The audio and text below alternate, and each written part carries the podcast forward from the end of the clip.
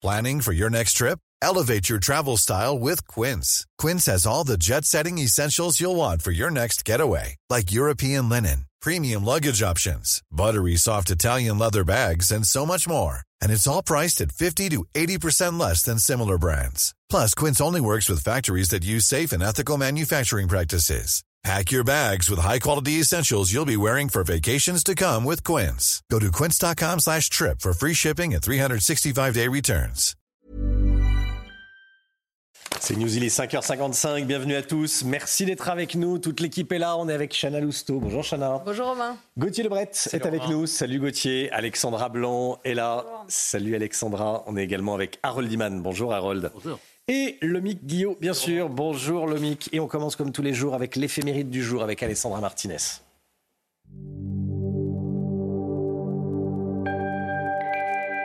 Chers amis, bonjour. Nous souhaitons aujourd'hui une très bonne fête aux Lucie, dont la sainte patronne vécut en Sicile au IVe siècle. Vous le savez, les jeunes saintes chrétiennes qui vécurent sous l'Empire romain eurent rarement des destins paisibles. C'est le cas de Lucie, qui apprend miraculeusement qu'elle sera martyrisée, alors qu'elle vient de prier sur la tombe d'une autre martyre sicilienne, Agathe. De retour chez elle, elle décide de rompre ses fiançailles pour se préparer à la mort. C'est précisément cette décision qui va l'y conduire, puisque son promis furieux la dénonce comme chrétienne aux autorités de la ville. Le gouverneur la condamne alors à être violée, mais alors que ses agresseurs s'apprêtent à commettre leur forfait, ils sont tous tétanisés. On la soumet au feu, à l'huile et à la poix bouillante. Puis, pour accélérer les choses, on lui arrache les yeux et on l'égorge. Lucie finit par rendre l'âme. Mais son martyr a bouleversé ses contemporains et lui vaudra une grande renommée. Avant de nous séparer, voici enfin l'extrait d'une prière à Sainte Lucie. Ô Sainte Lucie, conserve la lumière de mes yeux pour que je puisse voir la beauté de la création. C'est tout pour aujourd'hui. À demain, chers amis. Ciao. À demain, Alessandra Martinez. Ce sondage que je voulais mettre en avant ce matin, qu'on vous révèle ce matin dans la matinale de CNews. Sondage exclusif. C'est ça pour CNews. 66% des Français veulent un référendum sur l'immigration. Les deux tiers des Français veulent donner leur avis sur un sujet crucial pour lequel les Français n'ont pas droit à la parole. En tout cas, pas jusqu'ici. Euh, je vous pose la question ce matin avec euh, le QR code qui va apparaître. L'immigration, que faudrait que faudrait-il changer selon vous si vous aviez la parole, s'il y avait un référendum? Qu'est-ce qu'il faudrait changer? Quelle est la, la, la priorité des priorités? Vous flashez le QR code et vous enregistrez une vidéo avec votre avis. Vous connaissez le principe évidemment. Et euh, on diffusera les, les, les, les vidéos, une sélection des vidéos. Et puis il y avait un dîner à l'Elysée hier soir dîner de crise. Qu'est-ce qu'il en ressort?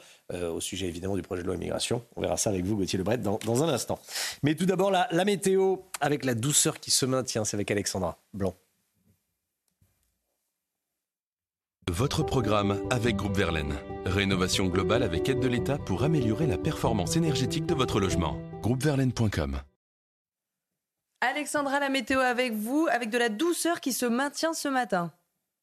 Oui, en effet, ma chère Chana, avec euh, des conditions météo assez agitées et la lumière fut, ça y est, la lumière est de retour. Alors au programme aujourd'hui, des conditions météo agitées, mais surtout de la grande douceur puisque les températures restent très douces. 15 degrés actuellement du côté de Cannes, 12 degrés 5 à Dax dans les Landes ou encore 11 degrés 5 à Lyon. C'est très doux également du côté de Toulouse ou encore au Touquet avec près de 10 degrés actuellement euh, sur le nord du pays. On a également quelques départements placés sous surveillance, en vigilance orange. On en parlera dans notre prochain bulletin. Alors au programme aujourd'hui, des conditions météo encore mitigées. Mossad, on attend beaucoup de pluie euh, ce matin au pied des Pyrénées, hein, sur l'ouest des Pyrénées, principalement en allant vers le golfe de Gascogne, avec donc une situation à surveiller, puis de fortes pluies également en remontant euh, vers le nord-est. On retrouvera également de la neige avec la limite pluie-neige qui s'abaisse aujourd'hui à 1500, 1700 mètres d'altitude. Et puis sur les régions du nord, on retrouve également un temps gris et humide. Et entre les deux, alternance de nuages et d'éclaircies. Dans l'après-midi, très peu d'évolution.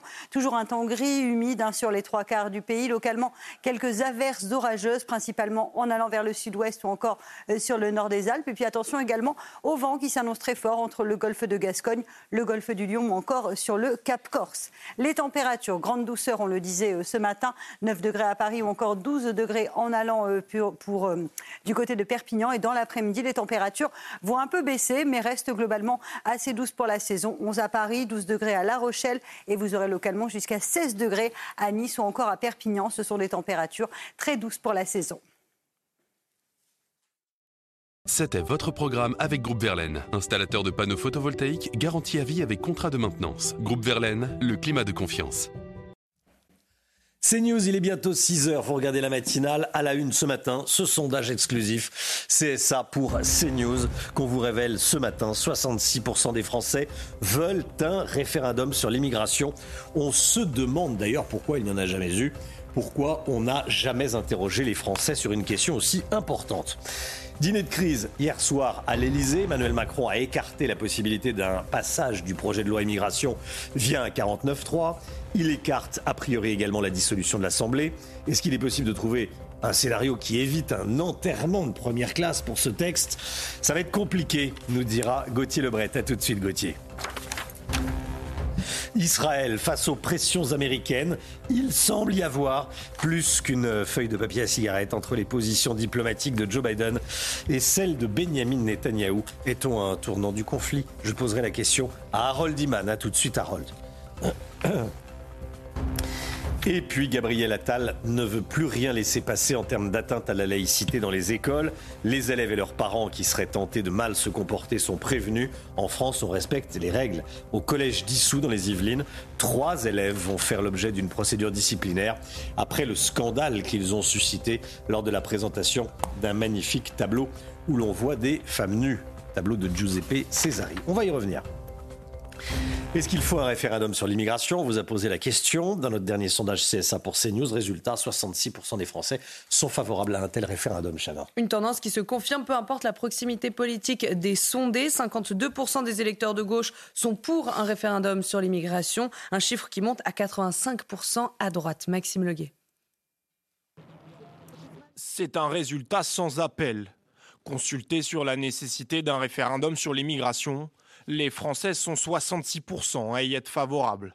Une adhésion, quelle que soit la sensibilité politique. Ainsi, le total de la gauche est favorable à 52% à ce référendum, contre 56% pour le centre, alors que l'ensemble de la droite approuve à 85% cette consultation des Français. Pour le magistrat Philippe Bilger, il est primordial que le peuple s'exprime sur ce sujet. Donner la parole au peuple est un fondement capital pour notre démocratie. Et il serait paradoxal que plus un sujet est important, moins il faudrait demander l'avis du peuple. Pour ma part, l'immigration est un problème un problème central aujourd'hui dans notre République, il est plus que nécessaire de donner la parole au peuple sur ce thème qui le concerne au premier chef. De leur côté, le Rassemblement national et les républicains appellent de leur vœu ce référendum. Ces derniers en ont même fait une condition préalable au vote du texte immigration. Un temps évoqué par Emmanuel Macron lors des rencontres de Saint-Denis, le président a finalement renoncé à consulter les Français sur ce sujet. Alors je vous pose la question ce matin, vous savez, via le QR code, vous le flashez avec votre smartphone et vous enregistrez une vidéo, vous donnez votre avis.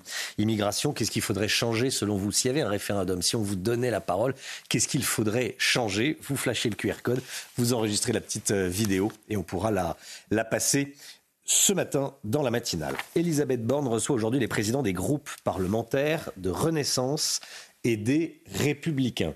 Elle va tenter de trouver un compromis. Hier soir, c'est Emmanuel Macron qui réunissait autour d'un dîner à l'Élysée euh, des ministres, les ministres concernés par la loi immigration et les ténors de la majorité. Gauthier Lebret, le 49-3 et la dissolution de l'Assemblée semblent exclus par le président. Dis bien semble. C'est ce que disent trois participants à ce dîner à l'agence France Presse. Alors, sur la dissolution, on n'est pas surpris. Emmanuel Macron n'avait aucun intérêt à dissoudre l'Assemblée nationale, si ce n'est à perdre des députés et à en donner au Rassemblement national. Non, on est plus surpris sur le 49-3. Parce que comment va se passer euh, la suite? Commission mixte paritaire, vous le savez, c'est euh, le scénario retenu par euh, le gouvernement.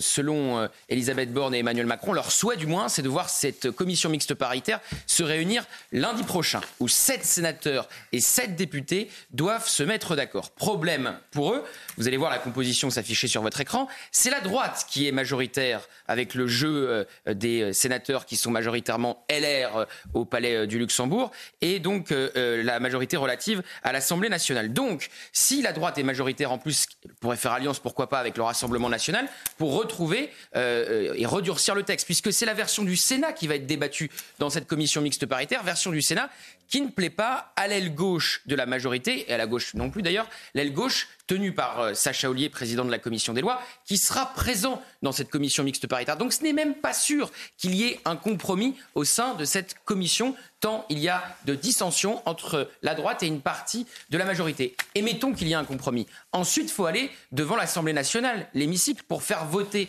euh, ce projet de loi euh, immigration. Et il n'y a pas de majorité pour le voter, parce que en même temps en matière migratoire, on l'a bien compris avec cette motion de rejet, ne fonctionne pas. Donc dire euh, du point de vue d'Emmanuel Macron, je n'utilise pas le 49.3, c'est vraisemblablement enterrer le texte de Gérald Darmanin. Merci beaucoup Gauthier. On va revoir l'affiche. Il y a 7 sénateurs, 7 députés, 3 euh, LR, 2 PS, 2 Union centristes, ça fait 8 chez les sénateurs. Alors qu'est-ce que... La 3 LR plus 2 PS, ça fait 5, plus 2 Union centristes, ça fait 7, plus 1 Rassemblement démocrate, ça fait 8. Ça dépend, euh, on n'a pas encore la composition précise, c'est ça? On n'a pas encore, chaque groupe n'a pas dit qui il allait envoyer. Euh, il doit y avoir qu'un union centriste, c'est ça si vous voulez, parce que c'est sept sénateurs et sept euh, députés, et chaque groupe n'a pas dit non qui serait leur représentant. Trois LR, deux PDS, un union centriste voilà. et, un, et un, voilà. Ok, merci beaucoup, euh, merci beaucoup Gauthier. pendant ce temps, au Royaume-Uni, l'immigration est également au cœur des débats. Une proposition, écoutez bien, d'un projet de loi controversé a franchi un premier obstacle au Parlement hier soir. Oui, celle d'expulser les migrants arrivés illégalement sur le territoire anglais vers le Rwanda. Les députés britanniques ont voté en faveur du texte hier donc à l'issue d'un vote à haut risque pour le Premier ministre Rishi Sunak. La guerre entre Israël et le Hamas. L'Assemblée générale de l'ONU réclame un cessez-le-feu humanitaire à Gaza. Un texte en ce sens a été voté par une large majorité cette nuit, Chana. Sur 193 États membres, seulement 10 ont voté contre, dont Israël et les États-Unis. Par ailleurs, un amendement américain voulant condamner les attaques terroristes abominables du Hamas le 7 octobre a lui été rejeté. Harold Iman avec nous. Vouliez nous euh, euh, alerter sur quelque chose qui est en train de se passer, une légère différence de point de vue diplomatique entre mm. Joe Biden et Benjamin Netanyahou. Vous vouliez nous alerter. Oui. Fervent soutien d'Israël, le, président des États-Unis a critiqué de manière inédite le gouvernement israélien. C'est un tournant ou c'est juste un petit différent entre deux amis très très proches? C'est un différent qui est en train de devenir un tournant. Car mm. euh, Joe Biden, depuis le début, avait toujours dit nous protégeons à 100% Israël, mais Israël ne peut pas faire tout à fait ce qu'elle veut, ce qu'il veut euh, à Gaza. Et cela prend un peu de consistance parce qu'il était un dîner ouvert avec des contributeurs et il leur a dit euh, Netanyahou, c'est le gouvernement le plus conservateur de l'histoire d'Israël. Ils n'ont pas envie de deux États, mais pas du tout. Et ça, c'est un problème. Il faut que les bombardements je cite, les bombardements indiscriminés sur Gaza conduisent à une perte de soutien diplomatique. Autrement dit, Biden dit, regardez, ce n'est même pas moi, c'est le monde entier qui est contre vous. Moi, je ne peux pas éternellement vous suivre, tout en rajoutant dans un genre d'en même temps, nous ne cesserons pas de vous protéger néanmoins. Donc voilà où il en est, alors que Netanyahou, sentant venir un peu lire de Washington, avait dit quelques heures avant, euh, je ne veux ni le Hamas, euh, ni euh, l'autorité palestinienne du Fatah à Gaza. Je ne veux ni l'un ni l'autre. Pour les États-Unis, il faudrait refaire l'autorité palestinienne. Il y a une nuance, on peut le surmonter, mais quand même, les bombardements, ça c'est la nouveauté. Biden semble, dire arrêtez la manière dont vous, enfin changez la manière dont vous bombardez à Gaza. Il y a trop de civils qui meurent. Merci euh, Harold Iman. L'armée israélienne qui a annoncé avoir récupéré les corps de deux otages dans la bande de Gaza. Ça a communiqué leur identité, Chana. Il s'agit du sous-officier Ziv Dado, 36 ans. Il avait été tué euh, en Israël le 7 octobre dernier, mais son corps avait été emmené à Gaza. Et puis Eden Zakaria, 28 ans, enlevé pendant la rêve partie. Leurs cadavres ont été euh, rapatriés en Israël. La hausse de l'antisémitisme en France, et notamment à Paris. Hein.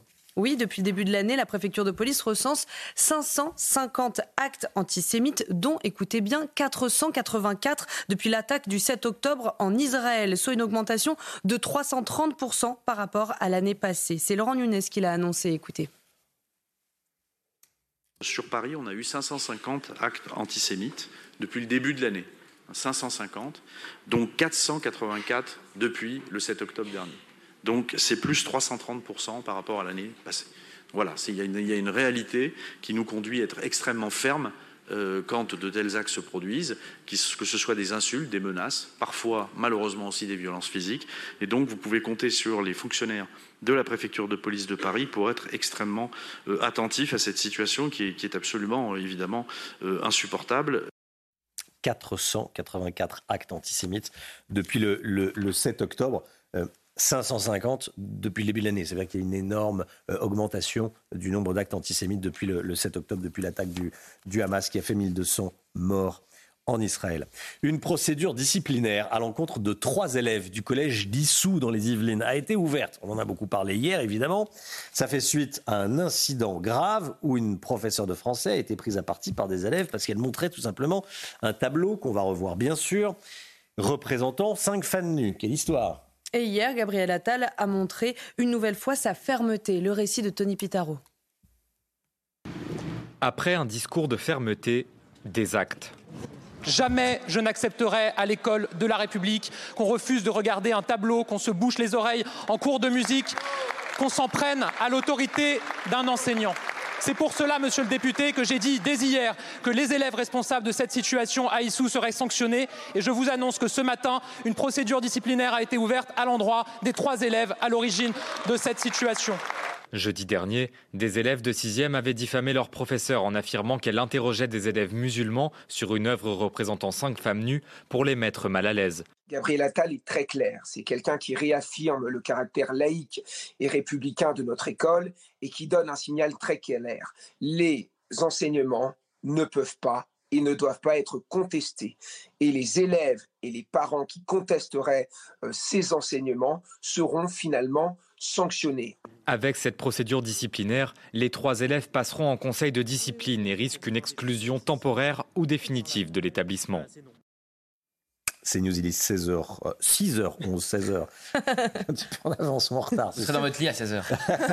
euh, en sortie de sieste, voilà, exactement. Et le projet de loi contre les dérives sectaires, on en parle, c'est tout nouveau. On va tout vous dire. C'est extrêmement euh, important. Certaines personnes un peu fragiles tombent dans des sectes. Comment éviter ce piège? Ce piège, on va tout vous dire dans, dans un instant. À tout de suite. Il est 6h14, merci d'être avec nous. Tout d'abord le point info, tout ce qu'il faut savoir dans l'actualité avec Chana Lousteau. Elisabeth Borne reçoit aujourd'hui les présidents de groupes parlementaires de Renaissance et des Républicains. Elle va tenter de trouver un compromis en vue euh, de la commission mixte paritaire sur le projet de loi immigration. Hier soir, c'est Emmanuel Macron qui réunissait les ministres concernés par le texte et les ténors de la majorité. Pour le moment, le 49-3 et la dissolution de l'Assemblée nationale semblent exclus par le président. Une attaque de missiles russes a ciblé Kiev cette nuit. Le maire de la capitale ukrainienne recense 34 blessés. 15 d'entre eux ont été hospitalisés, dont deux enfants, et 19 ont reçu une aide médicale sur place. Un immeuble et un hôpital pédiatrique ont été endommagés. 15 habitants ont dû être évacués. Et puis la COP28, la présidence émirati propose un nouveau compromis pour débloquer les négociations climatiques de Dubaï. Elle appelle les pays du monde entier à transitionner hors des énergies fossiles, largement responsables du changement climatique. Objectif, atteindre la neutralité carbone en 2050. Pour être appliqué, ce texte doit maintenant être approuvé par près de 200 pays.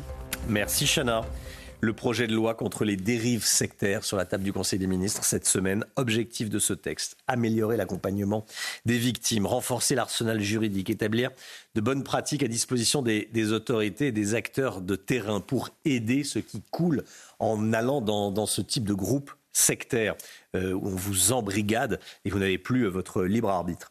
En 2021, plus de 4000 signalements avaient été recensés. 4000. C'est 30% de plus euh, que par rapport à, à 2020. Plus 30% entre 2020 et 2021. Solène Boulan.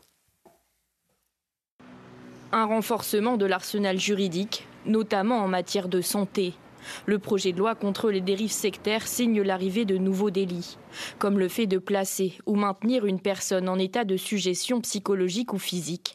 En clair, exercer des pressions pour altérer le jugement de la victime sera désormais puni de trois ans d'emprisonnement et 375 000 euros d'amende. Un nouveau délit sera également créé pour sanctionner des pratiques dangereuses pour la santé des personnes, Celui-ci vise à réprimer la provocation à l'abandon ou l'abstention de soins, ou la provocation à l'adoption de pratiques exposant une personne malade à des risques graves pour sa santé. Il est évident que euh, les gourous de la santé, euh, les dérapeutes comme on pourrait les appeler, euh, utilisent des moments de faiblesse de personnes qui sont frappées d'une maladie grave. 40% des signalements qui sont adressés à la mission interministérielle sur les dérives sectaires touchent à la santé. Ce sont des charlatans qui utilisent notamment Internet et qui proposent des méthodes évidemment charlatanesques hein, pour soigner soi-disant des pathologies lourdes comme le cancer par exemple, avec des drames à la clé. Autre mesure prévue dans ce projet de loi, l'obligation pour la justice d'informer les ordres des professionnels de santé dont dépendent les praticiens déviants. Allez, on change totalement de sujet. C'est la journée mondiale de la raclette. Alors, nous, qu'on a un peu découvert. Bon, voilà, la raclette. Alors, ça, c'est pas une fondue. Ah, ça, c'est une fondue. Ah, oui. ah bah, ça, ah bah, ça, commence bien. Ça commence bien Mais sur un appareil à raclette, visiblement. Oui, voilà, on a posé une fondue, un, caclon. Euh, on aime sur aussi un la appareil à fondue, hein, on aime tout. La bourguignonne, la savoyarde. Peut-être plus la savoyarde d'ailleurs. Bref, Euh, vous êtes nombreux, nous compris, évidemment, à adorer ce plat incontournable de l'hiver. Et à l'occasion de ce grand événement, on vous montre euh, comment varier les plaisirs et surtout, plus besoin de la faire à la maison, la raclette se mange partout. Mathéo Rollet et Corentin Brio. En plein après-midi à Paris, il n'y a pas d'heure pour profiter de cette spécialité suisse, devenue incontournable en France. C'est très bien, c'est comme à la maison, c'est-à-dire qu'on s'arrête quand on n'en peut plus. Dans ce restaurant, on propose de la raclette à volonté. Entre fromage, charcuterie et pommes de terre, l'idée est de servir des produits de qualité et choisis avec la plus grande précaution. C'est un travail euh, de, longue haleine en connaissant les producteurs, en allant les voir, euh, et puis en sélectionnant, en goûtant, quoi. Et puis en connaissant un petit peu comment ils, comment ils, comment ils travaillent. Il y a à la fois la, qualité au, goût et aussi sur la, la manière dont ils produisent le respect des animaux et, et de la nature. Au moins 30% des Français déclarent que la raclette est leur plat préféré. Et ce restaurant a même réussi à attirer la curiosité d'Européens qui ignoraient tout sur l'art de la dégustation de ce fromage fondu. J'ai été surprise par les nombreuses variétés de fromage avec de nombreuses saveurs. À la truffe, aux épices. Le fromage est super bon. C'est très surprenant. Un plat réconfortant et qui rassemble, la raclette ne risque pas de voir sa popularité chuter. En France, on consomme en moyenne presque un kilo de fromage à raclette par personne et par an. Un kilo de fromage à raclette. Oui, ça donne envie. Certains peuvent presque le manger en une, fois, le, oui, le, le kilo. Vous en faites partie J'ai dû le faire. J'ai dû le faire. J'ai dû le faire. Qu'est-ce que c'est bon? Qu'est-ce que c'est bon la raclette? Il y a des clients autour de la table? Ah oui. Ouais. Par contre, le Ouais. midi hier, je crois. Hier, Harold, une Oui, hier. oui, dans des petites machines toutes euh, minces et on met la, la tranche déjà à l'intérieur. On n'a pas besoin de racler. D'accord. Ah oui, oui. De racler, Ouais, il faut Ah oui, nettoyer il faut après. racler. Mais faut pas avoir le pied sur le frein, je trouve, quand on, se- on mange une raclette. Faut, faut Ah bah non, à l'aise. tant qu'on y est. Tant qu'on y est, il faut y aller. Ah oui, voilà. Mais le midi, comme les deux femmes qu'on a vues au début du sujet, c'est engagé. C'est dangereux, c'est dangereux, ça Alors, peut plomber. faut pouvoir faire ça, une ça vous, ça suit toute la journée, quoi. Oui. Ah oui, oui, oui. Faut aller dormir. Anne Hidalgo, elle multiplie les plans, elle récolte de la dette, 10 milliards d'euros de dette à Paris. On en parle dans un instant avec le Migui, ouais, tout de suite. Et voilà, le week-end arrive et c'est la grosse bronchite. Ma pauvre Zoé. Du coup, pour aller mieux, t'as pris des antibiotiques. Et ça a pas marché, forcément. C'est normal, ma Zoé. Les antibiotiques, ça n'a aucun effet contre les virus comme celui de ta bronchite. Les antibiotiques, bien se soigner, c'est d'abord bien les utiliser. Et uniquement sur avis médical.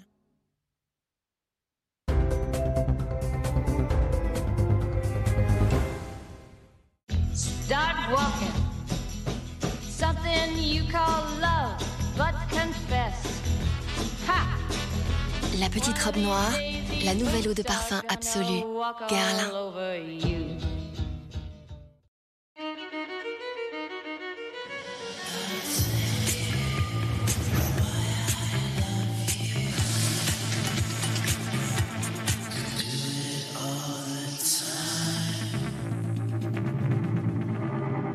L'interdit. Givenchy. Le nouveau parfum rouge ultime. C'est vraiment la nouvelle Opel Corsa électrique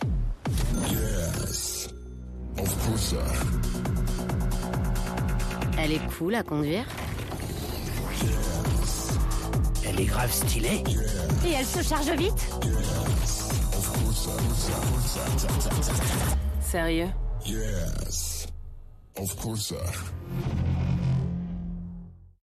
Nouvelle Corsa électrique ou essence est à partir de 109 euros par mois.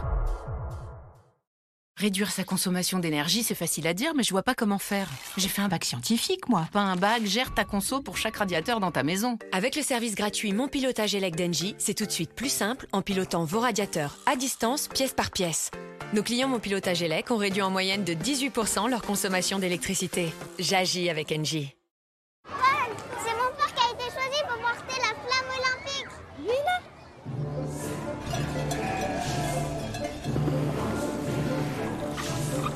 Se peut pas. Pour que les Jeux de Paris 2024 brillent dans toutes les régions, Je vois que ça se peut. Caisse d'épargne est parrain officiel du relais de la flamme olympique. Caisse d'épargne, vous êtes utile. Toute chose a son importance. Chaque pas. Chaque mouvement. Chaque centimètre que nous gagnons s'additionne pour nous rapprocher de l'impossible. Afin de le rendre possible. Toyota, toujours plus loin. Toyota, partenaire mobilité officiel des Jeux Olympiques et Paralympiques de Paris 2024.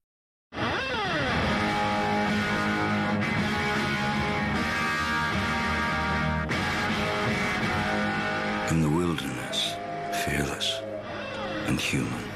Sauvage, Elixir, Dior.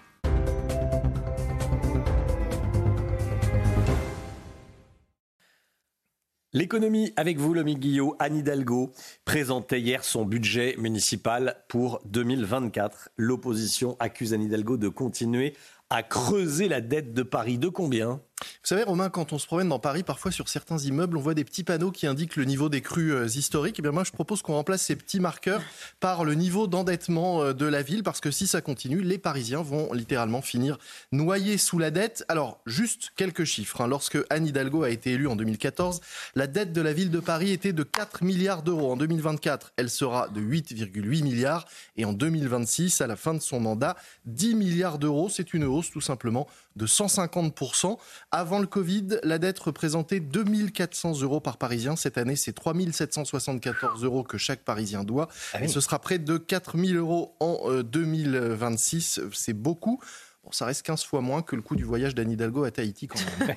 C'est relatif. Effectivement, face à des finances qui se dégradent, que prévoit la, la municipalité? Eh bien en principe, hein, quand euh, vous voyez que vous n'arrivez pas à boucler vos fins de mois, vous vous lancez dans des économies, vous faites euh, attention, c'est logique, mais visiblement, la logique ne fait pas partie du logiciel euh, des élus parisiens. Dans le budget présenté hier, ce sont 1,8 milliard d'investissements qui ont été décidés, 100 millions d'euros pour les espaces verts, 100 millions d'euros pour les transports, ça c'est plutôt bien.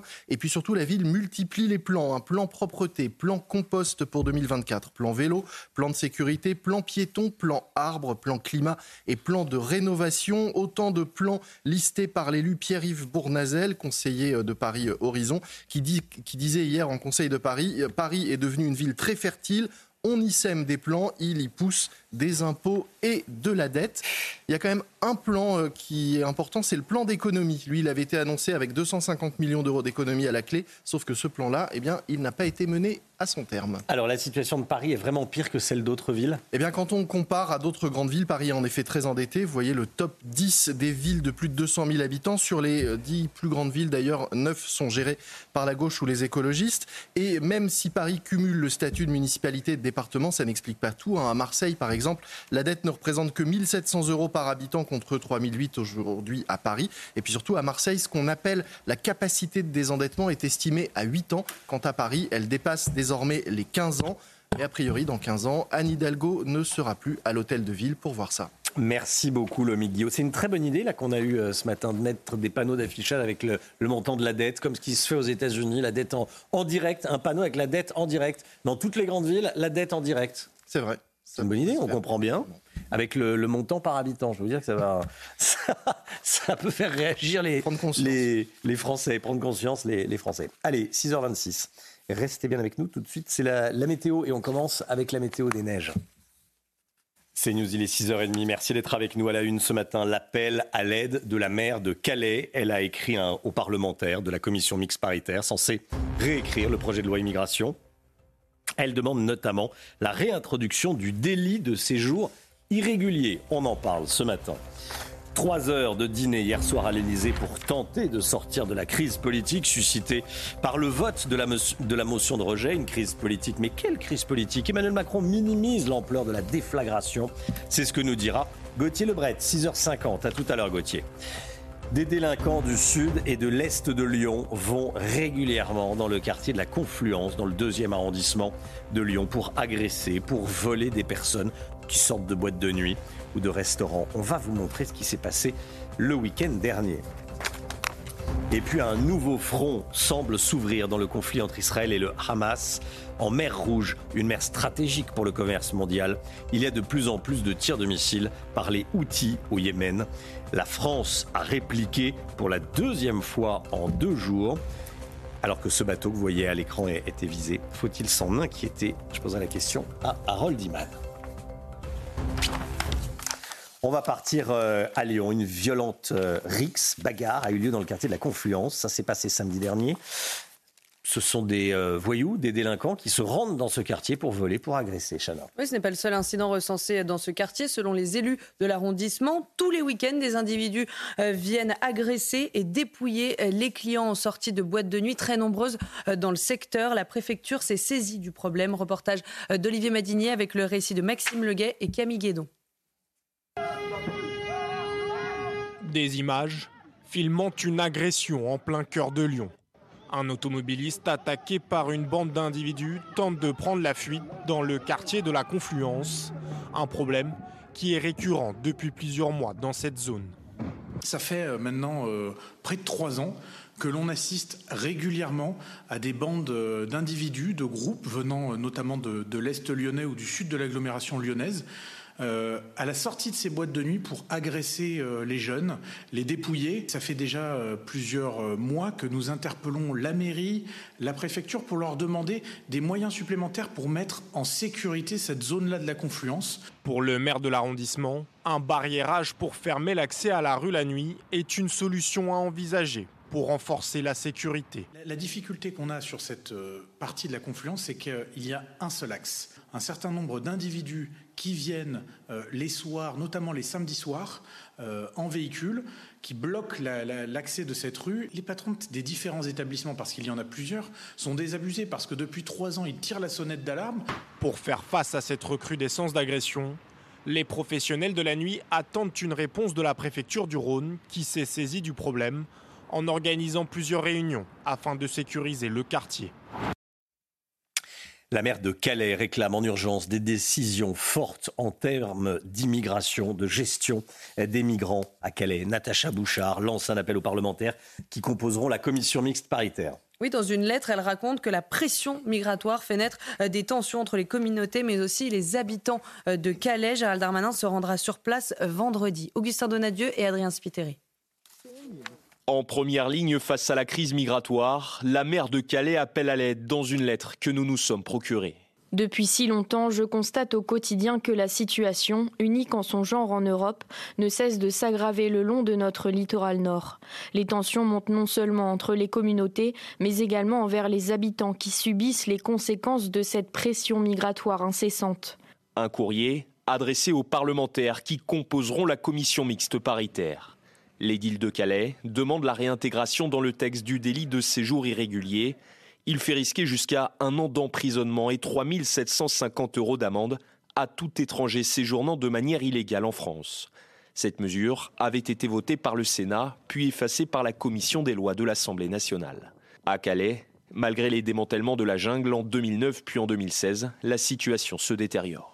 C'est plusieurs camps qui se trouvent dans plusieurs quartiers euh, tout autour et même euh, au centre de Calais. C'est des camps euh, qui peuvent réunir de 50 à 100 ou voire plus de personnes.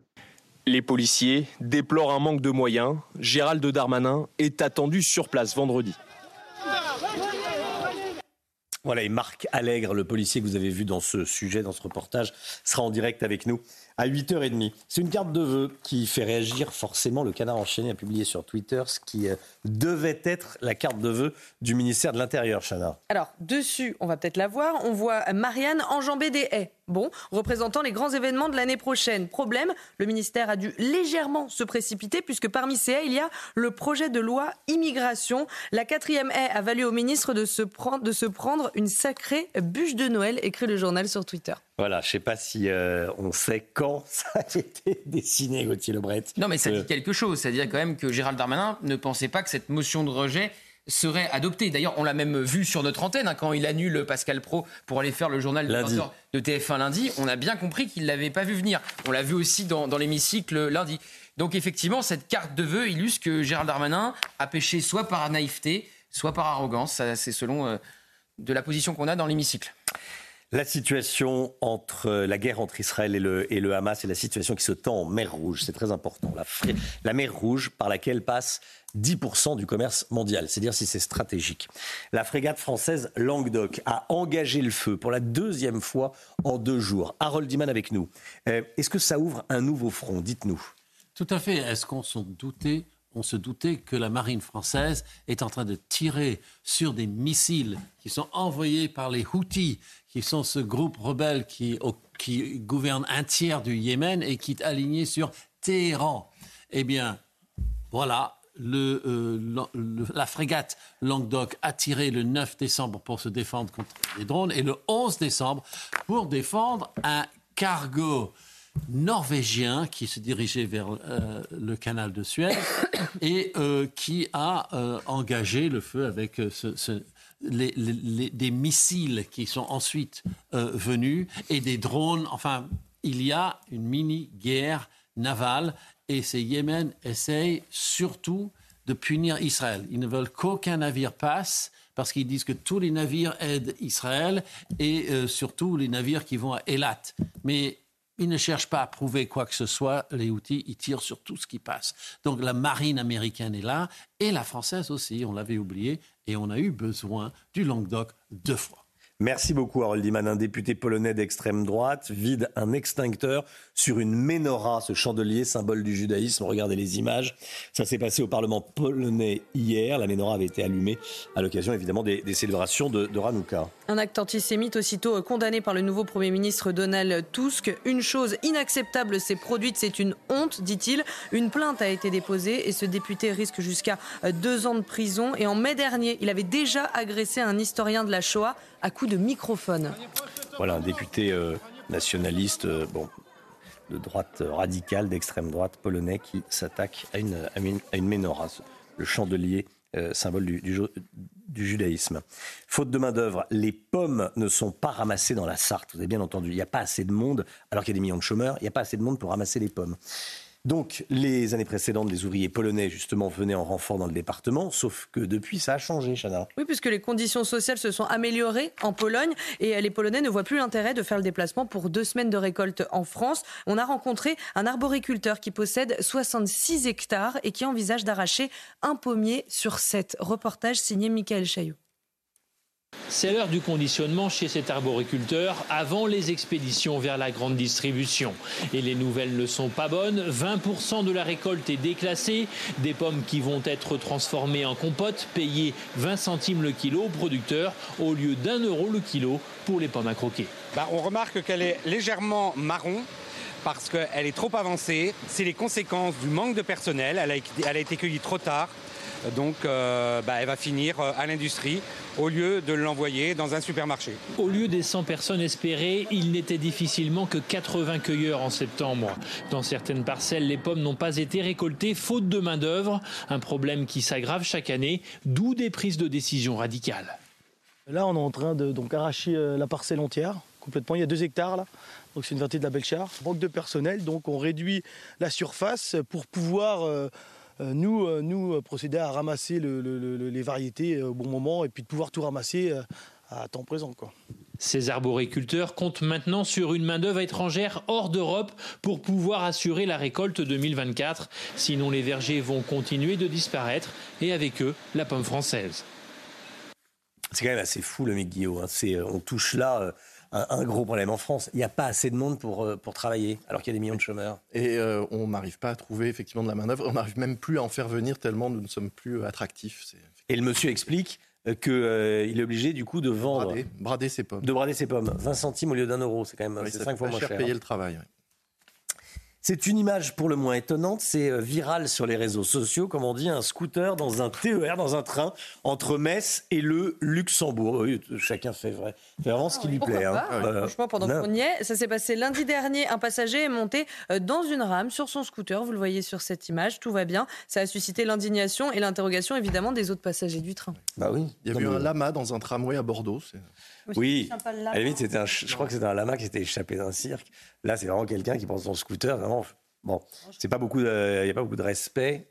C'est Pas une marque de respect pour les, les autres, les autres voyageurs. Bon, restez bien avec nous sur CNews, 6h41. Dans un instant, on va euh, parler des conséquences psychologiques pour euh, les otages du 7 octobre en Israël. Difficile reconstruction pour les otages et pour les survivants.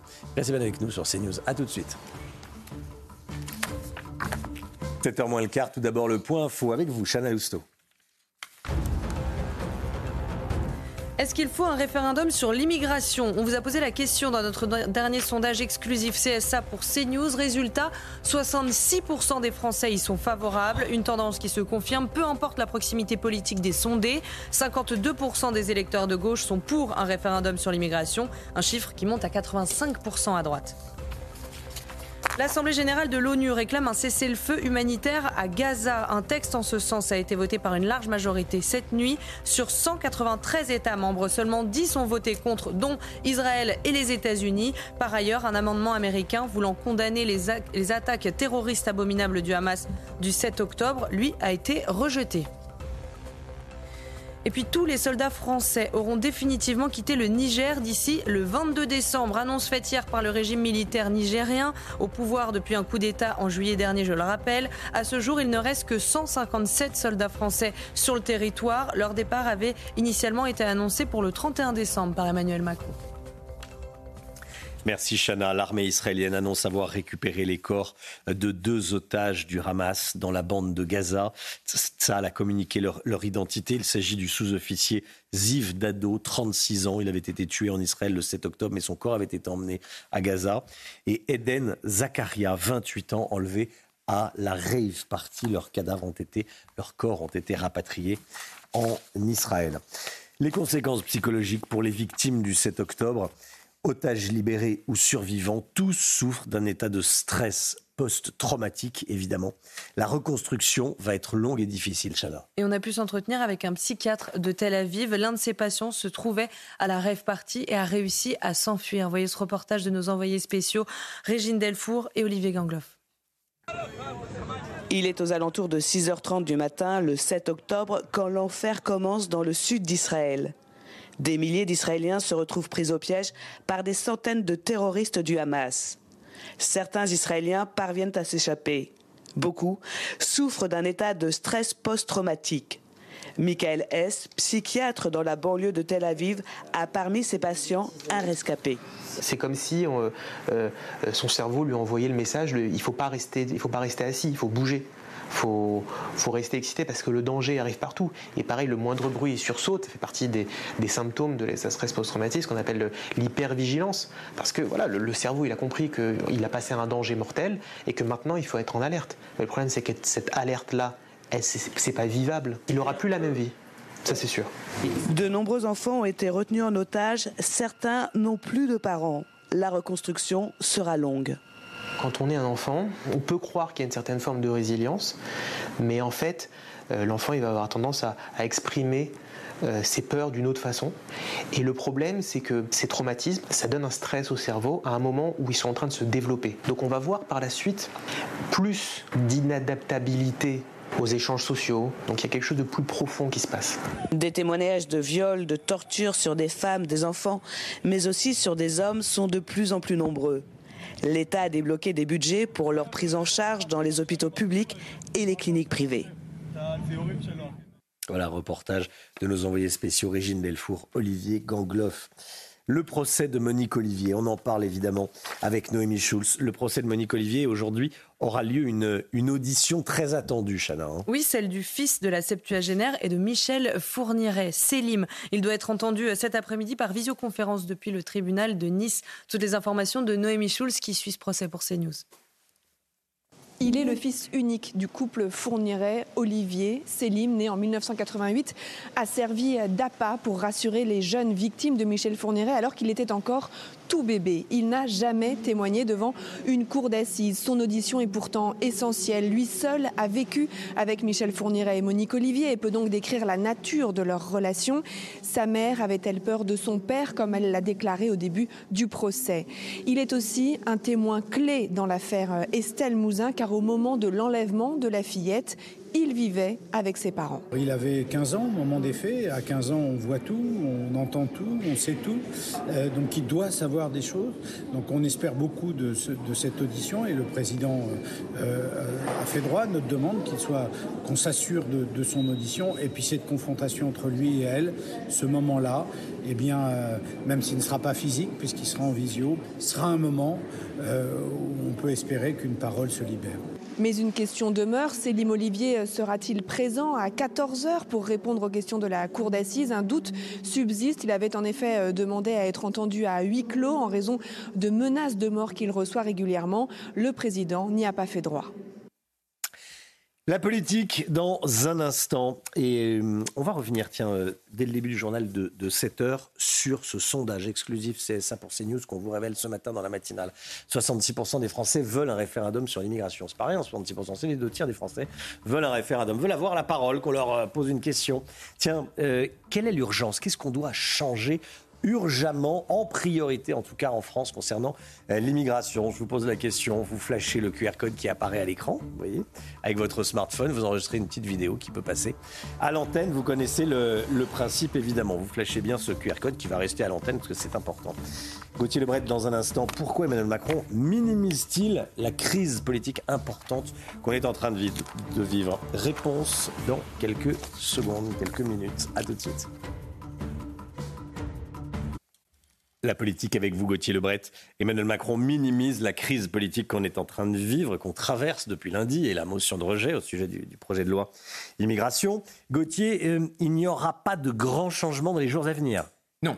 Vous connaissez la célébrissime phrase du guépard, il faut que tout change pour que rien ne change. Emmanuel Macron, c'est il faut que rien ne change pour que rien ne change. Minimiser, toujours minimiser, encore minimiser. On se demandait quand il allait nous dire que ce que nous traversons n'est pas une crise. Il ne, lui a pas, il ne lui a pas fallu euh, 24 heures en Conseil des ministres hier pour expliquer qu'il n'y a pas de majorité euh, alternative. Le président de la République a dit à ses ministres le vote d'hier ne révèle pas l'existence d'une majorité de substitution, mais vise à bloquer le pays. Le président dénonce le cynisme, l'incohérence, le jeu du pire de deux partis de gouvernement qui ont gouverné le pays pendant 40 ans, à savoir les Républicains et le Parti Socialiste, les deux partis qui ont voté bien sûr le rejet du texte de Gérald Darmanin. En fait, on a compris très vite cette, stratégie de minimiser ce qui était en train de se passer euh, dès le moment où il a refusé la démission de Gérald Darmanin. S'il l'acceptait, Emmanuel Macron eh bien, acceptait aussi la crise politique que son gouvernement et sa majorité traversaient. Alors, il n'y aura pas de référendum, il n'y aura pas de dissolution, pas de remaniement à chaud, pas de changement de Premier ministre. Pensez-vous, il ne s'est rien passé, ou presque? Alors, il refait comme pour les retraites. Exactement. Il refait comme après le 49-3 sur la réforme des retraites. Beaucoup euh, ont écrit, dit à l'époque qu'Elisabeth Borne était sur un siège éjectable, était sur le départ, qu'il y aurait un remaniement d'ampleur. Elisabeth Borne est restée et le remaniement fut à minima des semaines plus tard, au début de l'été. Alors, c'est aussi l'échec du en même temps.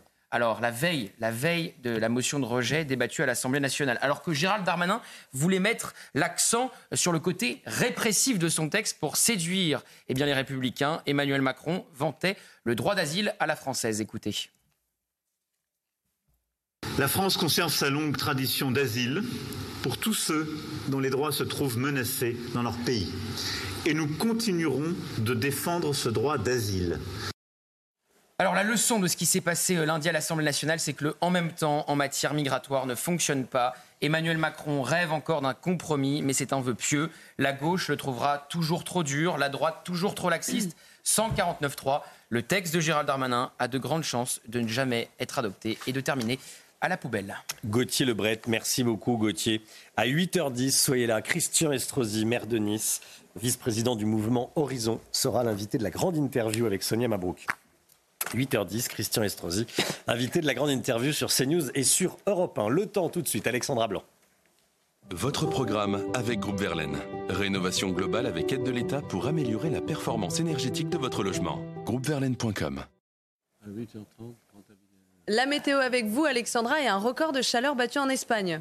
Oui, localement, euh, près de 30 degrés euh, relevés hier euh, du côté de Malaga en Espagne avec des températures particulièrement élevées. Le dernier record daté de 2010 où il avait fait 29 degrés 4. Et bien là, nous sommes près des 30 degrés. C'est quasiment du jamais vu hein, pour un mois de décembre. On le sait, les températures sont très souvent de plus en plus élevées actuellement. Et donc près de 30 degrés relevés hier du côté de Malaga en Espagne. C'est tout simplement historique d'avoir aussi chaud pour un mois de décembre en Espagne mais c'est également en France, puisque vous le savez, avant-hier, on a battu également euh, quelques records euh, de chaleur, notamment euh, du côté de Cannes ou encore de Sofia Antipolis, avec près de 24 degrés relevés lundi après-midi. Donc vraiment, les températures restent élevées globalement à l'échelle européenne, hein, que ce soit en Espagne ou encore du côté de la France. On retrouve également 11 départements sous surveillance ce matin avec évidemment ces crues sur le centre-ouest du pays, notamment du côté de la Gironde ou encore du Lot. Et puis attention, on attend de fortes précipitations une nouvelle fois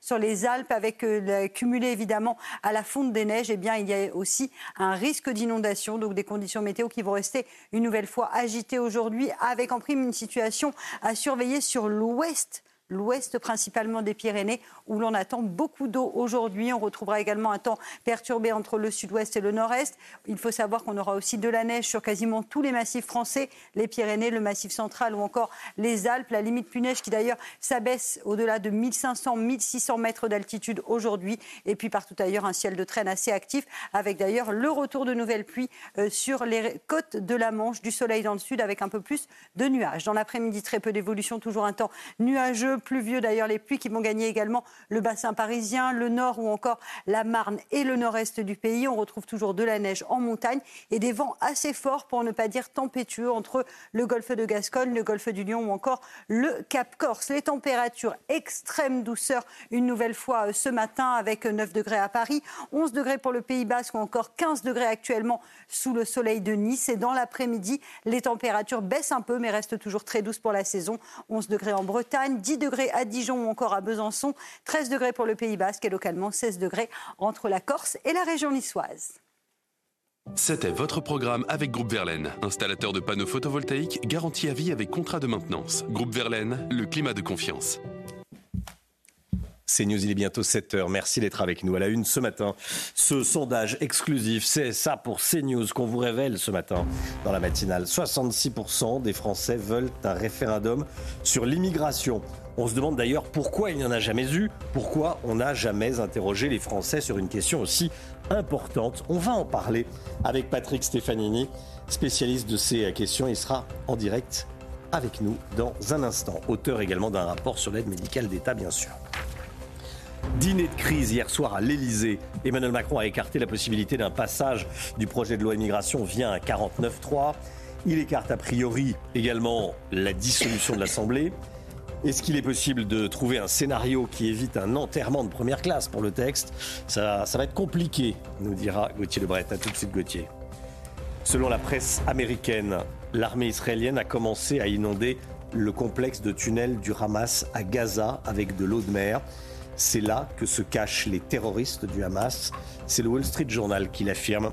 Antoine Estève, envoyé spécial, sera en direct avec nous, avec Stéphanie Rouki. A tout de suite, Antoine. Et puis Gabriel Attal ne veut plus rien laisser passer en termes d'atteinte à la laïcité dans les écoles. Les élèves et leurs parents qui seraient tentés de mal se comporter sont prévenus. En France, on respecte les règles. Au collège d'Issou, dans les Yvelines, trois élèves vont faire l'objet d'une procédure disciplinaire après le scandale qu'ils ont suscité lors de la présentation d'un magnifique tableau où l'on voit des femmes nues, un tableau de Giuseppe Cesari.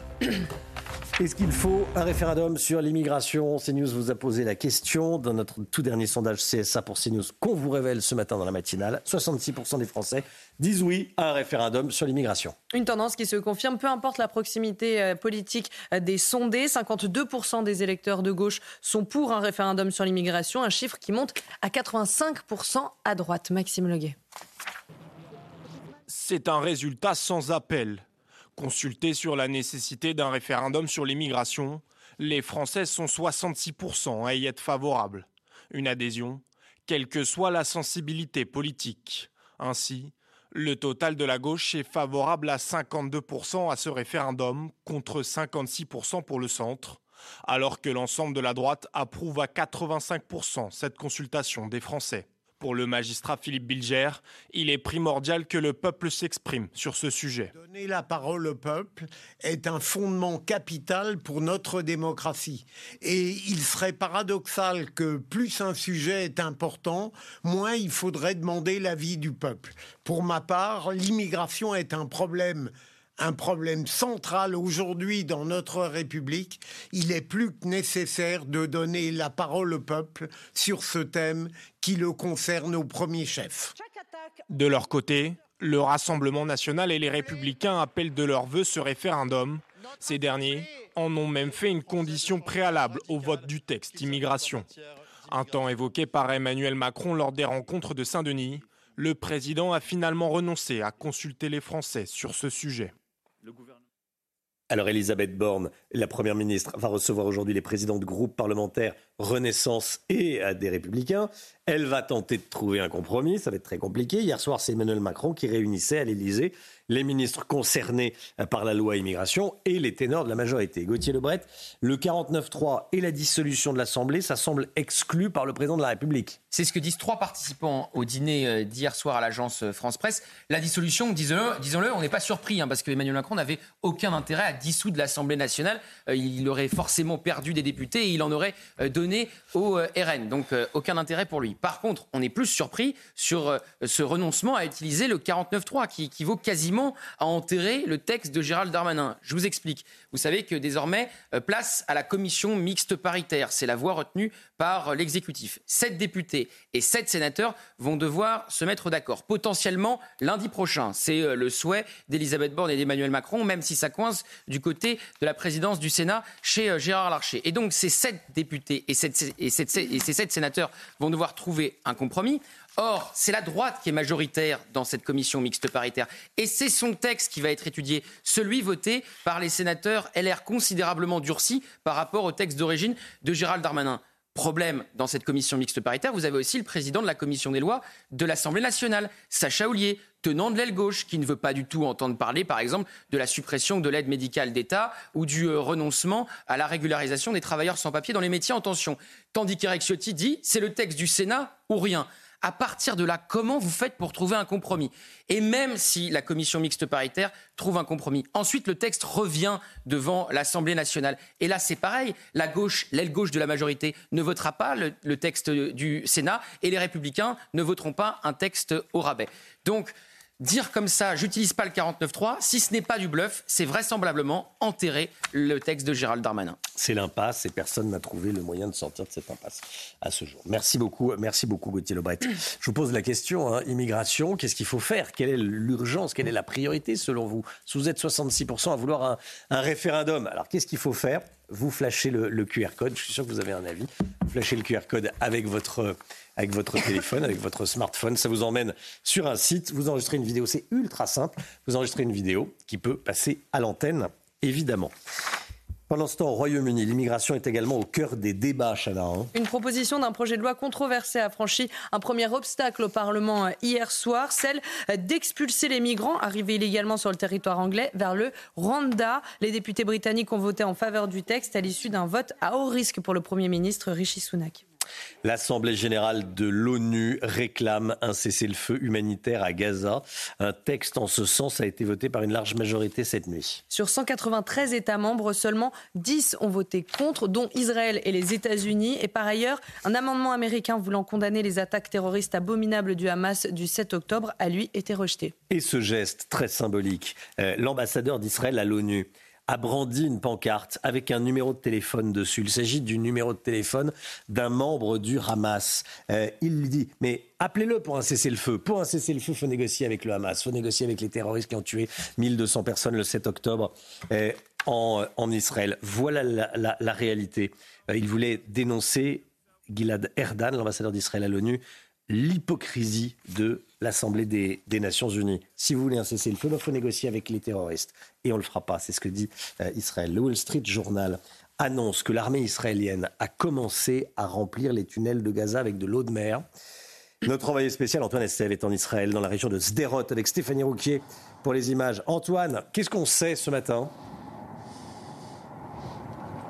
Alors ce qu'on sait, c'est que c'est une technique qui a déjà été utilisée dans le passé, en 2015 par l'Égypte notamment, pour noyer, vous savez, tous ces tunnels qui permettaient d'acheminer des armes depuis le Sinaï, depuis l'Égypte vers le sud de la bande de Gaza à cette époque. C'est une technique évidemment militairement redoutable, mais qui comporte beaucoup de dangers parce que pendant qu'on noie euh, les tunnels avec les armements qui se trouvent à l'intérieur et éventuellement des commandos du, du, euh, Hamas, eh bien on peut aussi noyer euh, des otages qui seraient retenus à l'intérieur de ces souterrains. Donc forcément, il y a des réactions en ce moment en Israël à cette information du Wall Street Journal pour l'instant, ça n'a pas été confirmé par l'administration Biden. Plusieurs sources, effectivement, parlent de cette technique qui est utilisée par l'armée israélienne pour aller pomper de l'eau dans la mer Méditerranée et noyer ces dizaines de tunnels qui se trouvent ici, notamment au nord de la bande de Gaza. Alors, forcément, ben, je vous le disais, dans les familles d'otages, on est très inquiet parce qu'il y a un danger réel de pouvoir noyer des otages qui se trouveraient à l'intérieur, surtout qu'hier, deux corps d'otages ont encore été trouvés. Euh, c'est une grande tristesse hein, chez les familles d'otages en ce moment qui sont particulièrement désespérées, tout simplement parce que les négociations serait au point mort. Plusieurs sources affirment que le Qatar, l'Égypte et Israël ne négocient plus maintenant pour la libération des otages. Antoine Estève avec Stéphanie Rouquier. Merci beaucoup à, tous les deux. Une minute de silence pour Thomas à, à Romans-sur-Isère. Le conseil municipal de Romans-sur-Isère a rendu hommage à l'adolescent hier. Je voulais vous montrer la photo. L'occasion également d'exprimer le soutien de la commune à sa famille et à ses proches. Je rappelle que neuf individus, dont trois mineurs, ont été mis en examen après le meurtre du lycéen au bal de Crépole. Une procédure disciplinaire à l'encontre de trois élèves du collège de la ville d'Issou dans les Yvelines. On en a beaucoup parlé, bien sûr. Ça fait suite à un incident grave, incident de laïcité. Une professeure de français a été prise à partie par des élèves de confession musulmane parce qu'elle montrait un tableau représentant cinq femmes nues. Le voici, ce magnifique tableau. Et hier, Gabriel Attal s'est montré une nouvelle fois très ferme. Le récit de Tony Pitaro. Après un discours de fermeté, des actes. Jamais je n'accepterai à l'école de la République qu'on refuse de regarder un tableau, qu'on se bouche les oreilles en cours de musique, qu'on s'en prenne à l'autorité d'un enseignant. C'est pour cela, monsieur le député, que j'ai dit dès hier que les élèves responsables de cette situation à Issou seraient sanctionnés. Et je vous annonce que ce matin, une procédure disciplinaire a été ouverte à l'endroit des trois élèves à l'origine de cette situation. Jeudi dernier, des élèves de 6e avaient diffamé leur professeur en affirmant qu'elle interrogeait des élèves musulmans sur une œuvre représentant cinq femmes nues pour les mettre mal à l'aise. Gabriel Attal est très clair. C'est quelqu'un qui réaffirme le caractère laïque et républicain de notre école et qui donne un signal très clair. Les enseignements ne peuvent pas et ne doivent pas être contestés. Et les élèves et les parents qui contesteraient euh, ces enseignements seront finalement sanctionnés. Avec cette procédure disciplinaire, les trois élèves passeront en conseil de discipline et risquent une exclusion temporaire ou définitive de l'établissement. Faut-il un référendum sur l'immigration? Vous êtes 66% euh, à dire oui, sondage CSA pour CNews. On va en parler avec Patrick Stefanini dans un instant, auteur avec Claude Evin du rapport sur l'aide médicale d'État et puis grand spécialiste évidemment des questions d'immigration. Bonjour Patrick Stefanini, merci d'être avec nous et à tout de suite. C'est News, il est 7h12. Merci d'être là. Tout d'abord, le point info avec Chanel Housteau.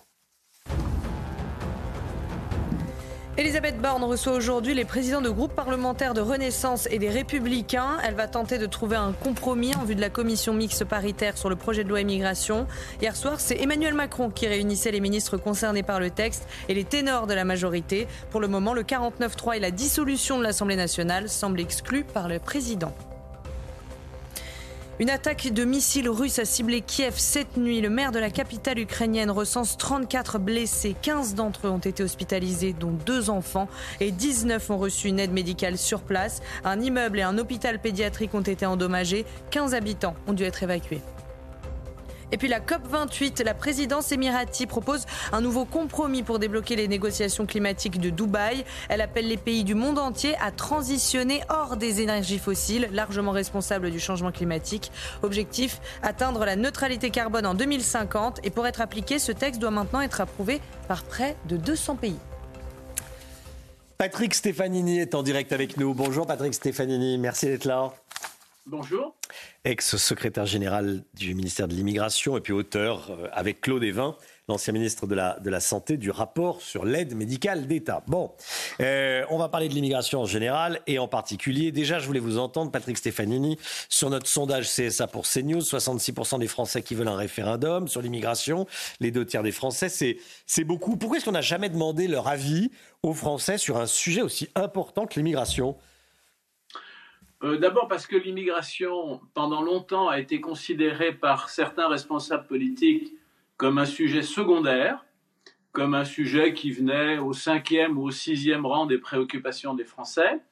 Donc ce n'était pas le dossier du dessus de la pile, si j'ose dire. Et ensuite parce que certains responsables politiques ont peur du référendum, ou plus exactement, ont peur que sur cette question de l'immigration qui souvent soulève des passions, euh, ils ont peur que le référendum ne se traduise par un résultat, euh, euh, comment dire, inattendu ou, qu'ils auraient du mal à encadrer. Moi, je suis favorable, comme beaucoup de responsables de, droite, au recours au référendum sur cette question. je l'ai écrit dans mon livre. Valérie Pécresse a eu l'occasion de le dire pendant la dernière campagne présidentielle et j'étais son, directeur de, campagne. Alors ensuite, il faut bien choisir la question. Euh, la question la plus simple, à mon avis, à poser aux Français, c'est la question des quotas. Nous ne pourrons pas instituer en France de quotas régulant l'immigration familiale si nous ne modifions pas notre constitution. Et nous avons une procédure qui est à portée de main, c'est l'article 89 de la Constitution, euh, qui donne d'abord la parole aux deux assemblées, mais qui permet ensuite le recours au référendum. Et je trouve que sur cette question des quotas, ce serait adapté. C'est la clé de tout. Euh, la grande nouveauté également, Patrick Stefanini, c'est qu'on commence à parler d'immigration, euh, j'allais dire sans tabou. Fut un temps, le premier qui osait dire qu'il fallait réduire l'immigration était euh, immédiatement ostracisé. Oui, c'est vous avez vous avez raison. Encore une fois, c'est moi quand j'ai commencé ma carrière au ministère de l'Intérieur, j'ai été sous-directeur, c'est un, échelon intermédiaire de la hiérarchie au ministère de l'Intérieur en 1988. Et, vraiment, le, sujet était un sujet, mais tout à fait euh, marginal. Les, responsables politiques n'y attachaient pas une, très grande importance.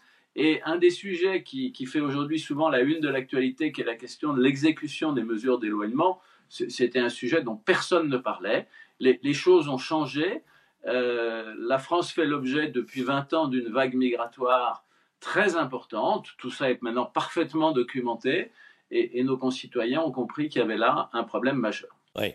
Patrick Stefanini, à ce jour, le projet de loi immigration, euh, il ne changera rien ou quasiment rien sur les flux migratoires.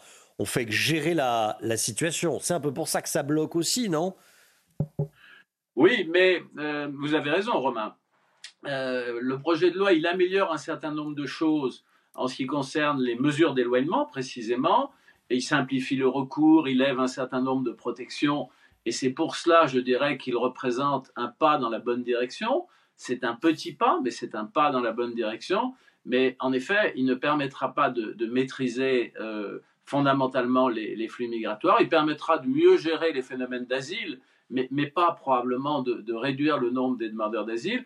Et on sait aujourd'hui, Romain, que si on veut changer tout cela, c'est pas par la loi qu'il faut passer, c'est par la négociation internationale, soit avec nos partenaires européens, parce que le droit européen est devenu très prégnant dans ce domaine, euh, soit avec les pays d'origine dans des négociations bilatérales, puisque nous avons avec plusieurs de nos anciennes colonies, il faut appeler les choses par leur nom, hein, les trois pays qui en France voient leurs ressortissants recevoir le plus de nombre de titres de séjour chaque année, ce sont le Maroc, l'Algérie et la Tunisie, c'est-à-dire trois de nos anciennes colonies ou protectorats. Nous sommes liés à ces pays par des accords bilatéraux. Il faut les réviser. Ce sera difficile, mais il faut impérativement le faire. Une dernière question, Patrick Stefanini. En France, on estime, vous allez me, me confirmer ce chiffre, entre, enfin ces chiffres, entre 600 000 et 900 000 clandestins. Est-ce que vous le confirmez? Euh, 40% qui travaillent. Hein. 40% d'entre eux ont trois ans de résidence en France. Ils sont donc éligibles pour avoir des papiers s'ils travaillent dans des métiers en tension. Oui, alors euh, je répondrai d'abord par une boutade. C'est très difficile de connaître euh, le nombre des clandestins par définition, sinon ils ne seraient pas Ils sont clandestins, oui. Mais, euh, mais, on a une étude qui remonte à Mais 2019. certains clandestins sont quand même moins clandestins que d'autres, parce que quand ils travaillent, bon. Oui, et puis vous avez raison, euh, il y a des clandestins qui sont moins clandestins que d'autres. Ceux- par exemple, qui demandent le bénéfice de l'aide médicale d'État, eh ben, ils ont recours à un service qui est la, la Caisse nationale d'assurance maladie pour obtenir le bénéfice de cette aide. Donc ce ne sont pas totalement des clandestins. Euh, je crois en effet que l'opinion partagée par la majorité des experts, c'est qu'on a aujourd'hui en France à peu près deux fois plus de clandestins qu'il n'y a de bénéficiaires euh, de l'AME. Alors à- ça appelle euh, entre experts des discussions compliquées, mais enfin en tout cas, on part sur l'idée qu'on a 400 000 bénéficiaires de, de l'AME et donc probablement euh, entre 700 000 et 800 000 personnes en situation irrégulière en France. Merci beaucoup Patrick Stefanini. Merci d'avoir été en direct avec nous ce matin dans la matinale de, de CNews. Bonne journée à vous, à bientôt. Bonne journée. Bonne journée. Il est 7h20 dans un instant l'économie. Assurance, les tarifs seront en hausse l'année prochaine. Oui, mais de combien? Forte hausse, petite hausse On en parle avec le Guillauet. À tout de suite. C'est encore une augmentation annoncée pour l'année prochaine. Les tarifs des assurances vont augmenter. Et vous nous dites que c'est parce qu'il y a en plus, de, il y a de, de plus en plus de sinistres, eu plus de sinistres cette année. Oui, effectivement, Romain, les assureurs ont dû débourser des sommes considérables cette année après les différents événements, notamment climatiques, tempêtes, inondations, mais aussi après les émeutes hein, de juin dernier et leurs dégâts, importants, auprès des particuliers, des entreprises et des collectivités euh, locales. Or, les assurances ont besoin d'équilibrer leurs comptes, plus de dépenses en 2023, ça veut dire des cotisations en hausse en 2024. Alors, selon les chiffres communiqués hier par Assureland, comparateur de prix, les cotisations vont augmenter de 3,5 à 6% selon l'assurance. On commence par la plus répandue, l'assurance habitation. Les dégâts dus aux tempêtes et aux inondations sont estimés à 2 milliards d'euros. Et en plus de ces dégâts, les sinistres classiques, si on peut dire, coûtent de plus en plus cher parce que les matériaux, la main-d'œuvre fait que les réparations euh, ont augmenté et coûtent elles-mêmes de plus en plus cher. Résultat, 6% de hausse pour l'assurance habitation. C'est l'augmentation la plus importante enregistrée depuis 10 ans.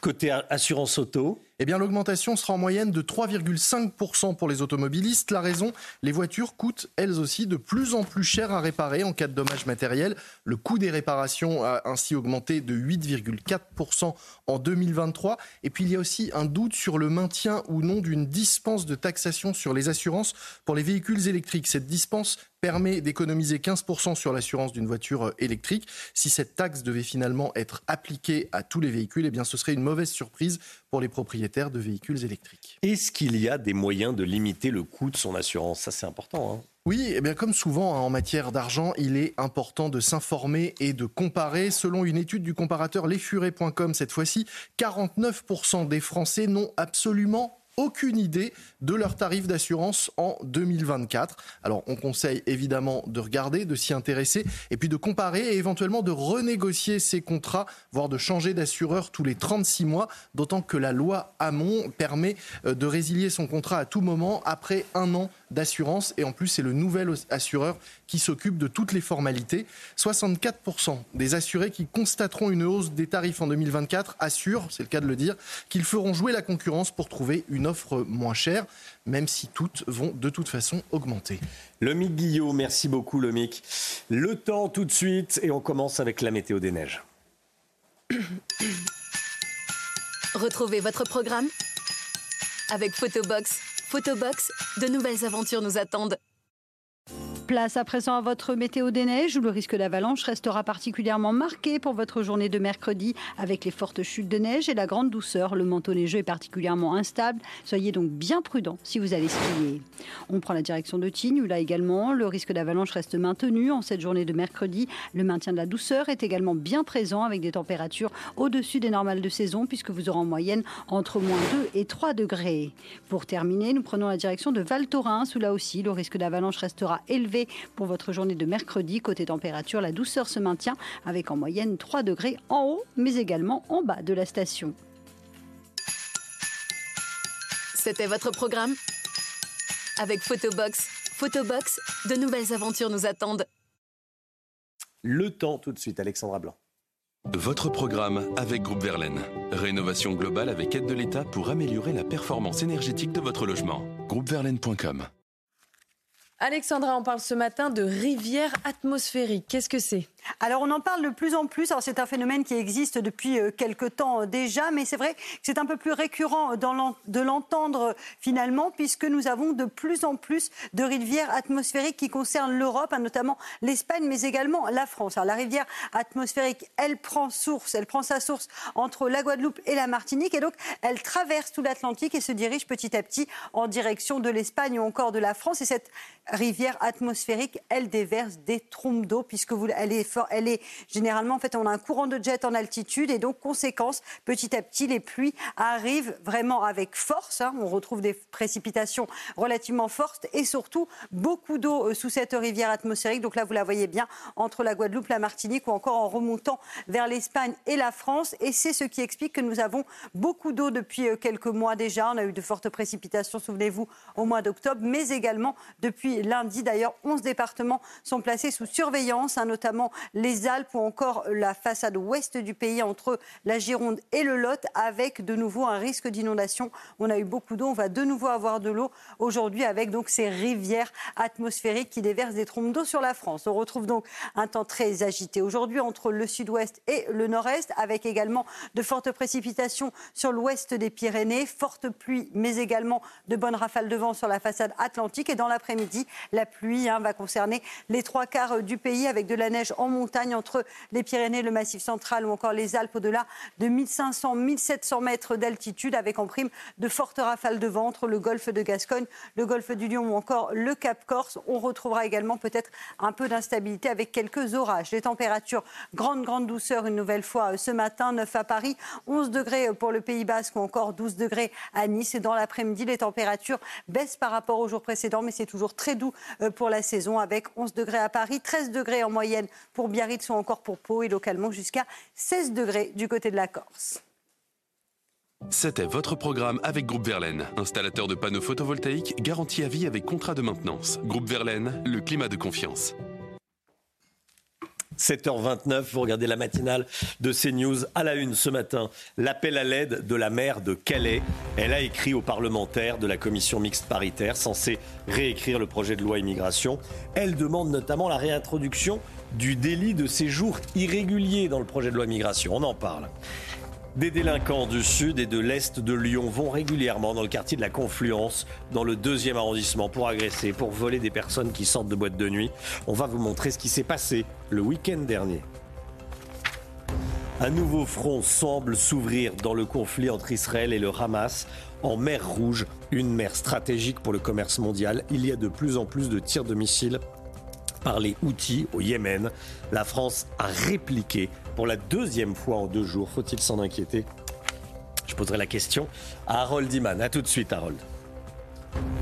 La maire de Calais réclame donc en urgence des décisions fortes en termes d'immigration. Natacha Bouchard lance un appel aux parlementaires qui composeront la commission mixte paritaire. Dans une lettre, elle raconte que la pression migratoire fait naître des tensions entre les communautés, mais aussi entre les habitants de Calais. Gérald Darmanin se rendra sur place vendredi. Augustin Donadieu et Adrien Spiteri. En première ligne face à la crise migratoire, la maire de Calais appelle à l'aide dans une lettre que nous nous sommes procurée. Depuis si longtemps, je constate au quotidien que la situation, unique en son genre en Europe, ne cesse de s'aggraver le long de notre littoral nord. Les tensions montent non seulement entre les communautés, mais également envers les habitants qui subissent les conséquences de cette pression migratoire incessante. Un courrier adressé aux parlementaires qui composeront la commission mixte paritaire. L'édile de Calais demande la réintégration dans le texte du délit de séjour irrégulier il fait risquer jusqu'à un an d'emprisonnement et 3 750 euros d'amende à tout étranger séjournant de manière illégale en France. Cette mesure avait été votée par le Sénat, puis effacée par la commission des lois de l'Assemblée nationale. À Calais, malgré les démantèlements de la jungle en 2009 puis en 2016, la situation se détériore. C'est plusieurs camps qui se trouvent dans plusieurs quartiers tout autour et même au centre de Calais. C'est des camps qui peuvent réunir de 50 à 100 ou voire plus de personnes. Les policiers déplorent un manque de moyens. Gérald Darmanin est attendu sur place vendredi. Voilà, et on sera en direct à 8h30 avec le policier que vous avez vu dans ce reportage. Une violente rixe a eu lieu dans le quartier de la Confluence à Lyon, dans le deuxième arrondissement de, Lyon. Ça s'est passé samedi dernier. Euh, Ce n'est pas le seul incident recensé dans le quartier. Hein. Selon les élus de l'arrondissement, tous les week-ends, des individus viennent agresser et dépouiller les clients en sortie de boîte de nuit, très nombreuses dans le secteur. La préfecture s'est saisie du problème. Reportage d'Olivier Madinier avec le récit de Maxime Leguet et de Camille Guédon. Des images filmant une agression en plein cœur de Lyon. Un automobiliste attaqué par une bande d'individus tente de prendre la fuite dans le quartier de la Confluence. Un problème qui est récurrent depuis plusieurs mois dans cette zone.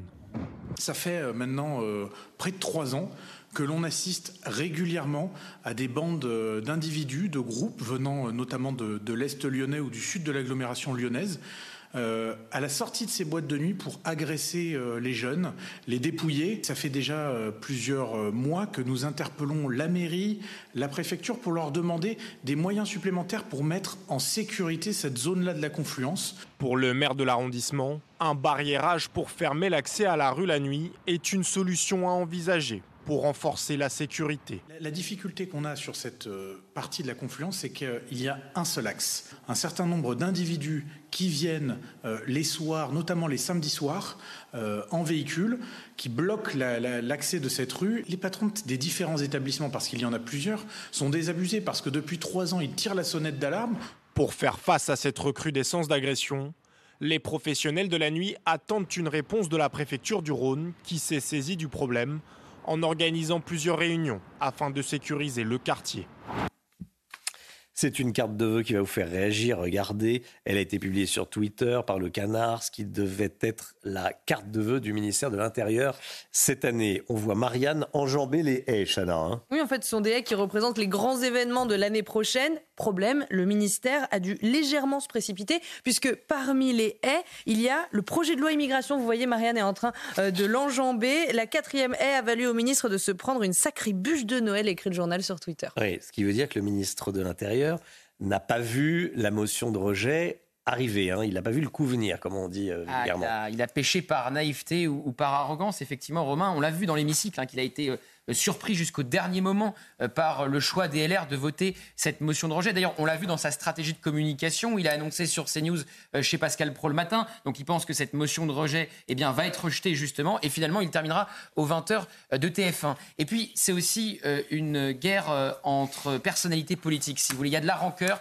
entre les LR et Gérald Darmanin. Gérald Darmanin qui est monté à la tribune la semaine dernière et qui s'en est pris aux Républicains de manière très vive lors de leur journée de niche parlementaire, la journée qu'il aurait consacrée à l'Assemblée nationale. Et toujours dans le canard enchaîné, on apprend euh, ce matin que c'est un déjeuner entre Gérald Darmanin et Christian Estrosi, invité tout à l'heure de Sonia Mabrouk, qui a fini de décider Eric Ciotti. Eric Ciotti et Christian Estrosi euh, ne s'apprécient guère, on peut le dire, euh, sont euh, rivaux dans la conquête de la mairie de Nice pour la prochaine élection municipale. Et en voyant ça, eh bien Eric Sotti se serait dit, selon le canard, c'est bon, c'est terminé, on vote la motion de rejet. Merci Gauthier. La guerre entre Israël et le Hamas, l'armée israélienne annonce avoir récupéré les corps de deux otages dans la bande de Gaza, deux otages du Hamas. Ça a communiqué leur identité, Chana. Il s'agit du sous-officier Ziv Dado, 36 ans. Il avait été tué en Israël le 7 octobre, mais son corps avait été emmené euh, à Gaza. Et Eden Zakaria, 28 ans, enlevé pendant euh, la rêve partie. Leurs corps ont été euh, rapatriés en Israël. Les conséquences psychologiques pour les victimes du, 7 octobre, otages libérés ou survivants, tous souffrent évidemment d'un stress, d'un état de stress post-traumatique. La reconstruction va être très longue et difficile. Il faut être aidé. Et on a pu s'entretenir avec un psychiatre de Tel Aviv. L'un de ses patients se trouvait à la rêve partie et a réussi à s'enfuir. Voyez ce reportage de nos envoyés spéciaux, Régine Delfour et Olivier Gangloff.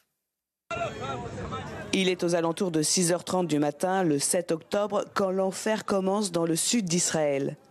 Des milliers d'Israéliens se retrouvent pris au piège par des centaines de terroristes du Hamas. Certains Israéliens parviennent à s'échapper.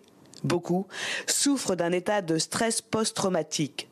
Michael S., psychiatre dans la banlieue de Tel Aviv, a parmi ses patients un rescapé. C'est comme si euh, euh, son cerveau lui envoyait le message il ne faut, pas rester, assis, il faut bouger. Il faut, faut, rester excité parce que le danger arrive partout. Et pareil, le moindre bruit sursaute, ça fait partie des, symptômes de la stress post-traumatique, ce qu'on appelle l'hypervigilance. Parce que voilà, le, cerveau, il a compris qu'il a passé un danger mortel et que maintenant, il faut être en alerte. Mais le problème, c'est que cette alerte-là, c'est pas vivable. Il n'aura plus la même vie. Ça, c'est sûr. De nombreux enfants ont été retenus en otage. Certains n'ont plus de parents. La reconstruction sera longue. Quand on est un enfant, on peut croire qu'il y a une certaine forme de résilience, mais en fait, euh, l'enfant il va avoir tendance à, exprimer euh, ses peurs d'une autre façon. Et le problème, c'est que ces traumatismes, ça donne un stress au cerveau à un moment où ils sont en train de se développer. Donc on va voir par la suite plus d'inadaptabilité aux échanges sociaux. Donc il y a quelque chose de plus profond qui se passe. Des témoignages de viols, de tortures sur des femmes, des enfants, mais aussi sur des hommes sont de plus en plus nombreux. L'État a débloqué des budgets pour leur prise en charge dans les hôpitaux publics et les cliniques privées. La situation se tend en mer Rouge, la mer Rouge par laquelle passe 10% du commerce mondial. Harold Iman avec nous. La frégate française Languedoc, Harold, a, engagé le feu pour la deuxième fois en, deux jours. Ça ouvre un nouveau front, ce qui est en train de se passer en mer Rouge Avec la France au centre. Car, bien sûr, la marine américaine patrouille la mer Rouge contre la piraterie et aussi pour protéger Israël. Des tirs, des outils qui sont des rebelles au Yémen qui contrôle un tiers du territoire, vous voyez sur la carte, et qui tire sur Elat de manière récurrente. Et donc euh, la marine euh, française a dû euh, abattre des drones qu'il a visés le 9 décembre. Et le 11 décembre, là, l'action était beaucoup plus conséquente car un cargo norvégien qui s'est dirigé vers le nord dans cette mer Rouge a reçu un missile tiré par les outils et il n'y avait que le Languedoc pour lui venir en aide et s'est mise en, euh, en position de défense de ce navire norvégien et a dû abattre des drones par la suite. Donc on ne peut pas dire que tout est calme dans la mer Rouge et c'est un front où les Américains et aussi les Français tirent. Merci beaucoup Harold Iman. Je vous pose la question ce matin, immigration, qu'est-ce qu'il faut faire, qu'est-ce qu'il faut changer selon vous euh, il y a ce sondage, 66% des Français qui estiment qu'il faut un référendum sur l'immigration. C'est le sondage CSA pour euh, CNews qu'on vous dévoile en exclusivité ce matin. 66% des Français qui veulent un référendum sur l'immigration. Quelle est la priorité selon vous? Vous flashez le QR code qui euh, est euh, à l'écran, vous enregistrez une petite vidéo et puis ça passe à l'antenne. C'est aussi simple que ça. Vous allez voir vos premières réponses, vos premières vidéos dans un instant. À tout de suite. 7h42, vous regardez la matinale, je vous pose la question ce matin, immigration, que faut-il changer en priorité? Selon vous, vous flashez le QR code, vous enregistrez une vidéo, vous passez à l'antenne, on va les écouter, ces, euh, ces réponses, ces petites vidéos que vous enregistrez depuis ce matin. Écoutez. La plus importante à prendre est l'instruction des demandes d'asile exclusivement hors du territoire européen et par exemple dans les pays d'origine. On ne peut pas accepter euh, de donner l'hospitalité à des gens qui d'ores et déjà ont pénétré sur le territoire français de manière illégale. Zéro immigration et renvoyer tout le monde chez eux.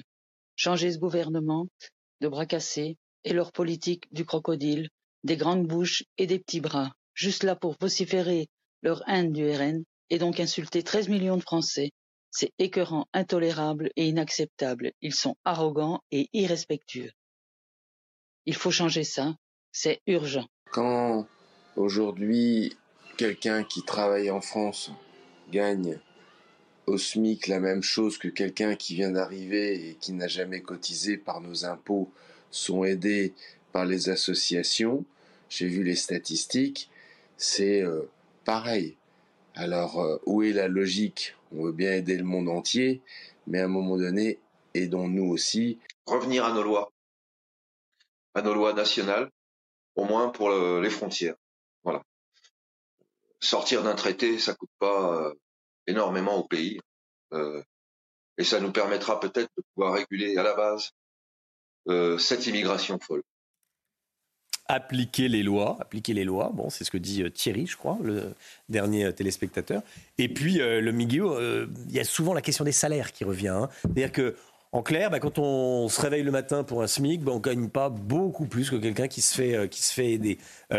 après, on peut en débattre parce qu'il y a des subtilités évidemment, mais c'est ce qui reste. Voilà, c'est on veut que le travail paye plus. Oui, on veut bien aider. C'est aussi un sujet d'immigration, ça. Oui, effectivement, le, rapport entre euh, les aides et euh, le salaire, entre euh, ce qu'on gagne par son effort et ce qu'on on peut donner, et surtout sur la partie qu'on accepte de, de, donner.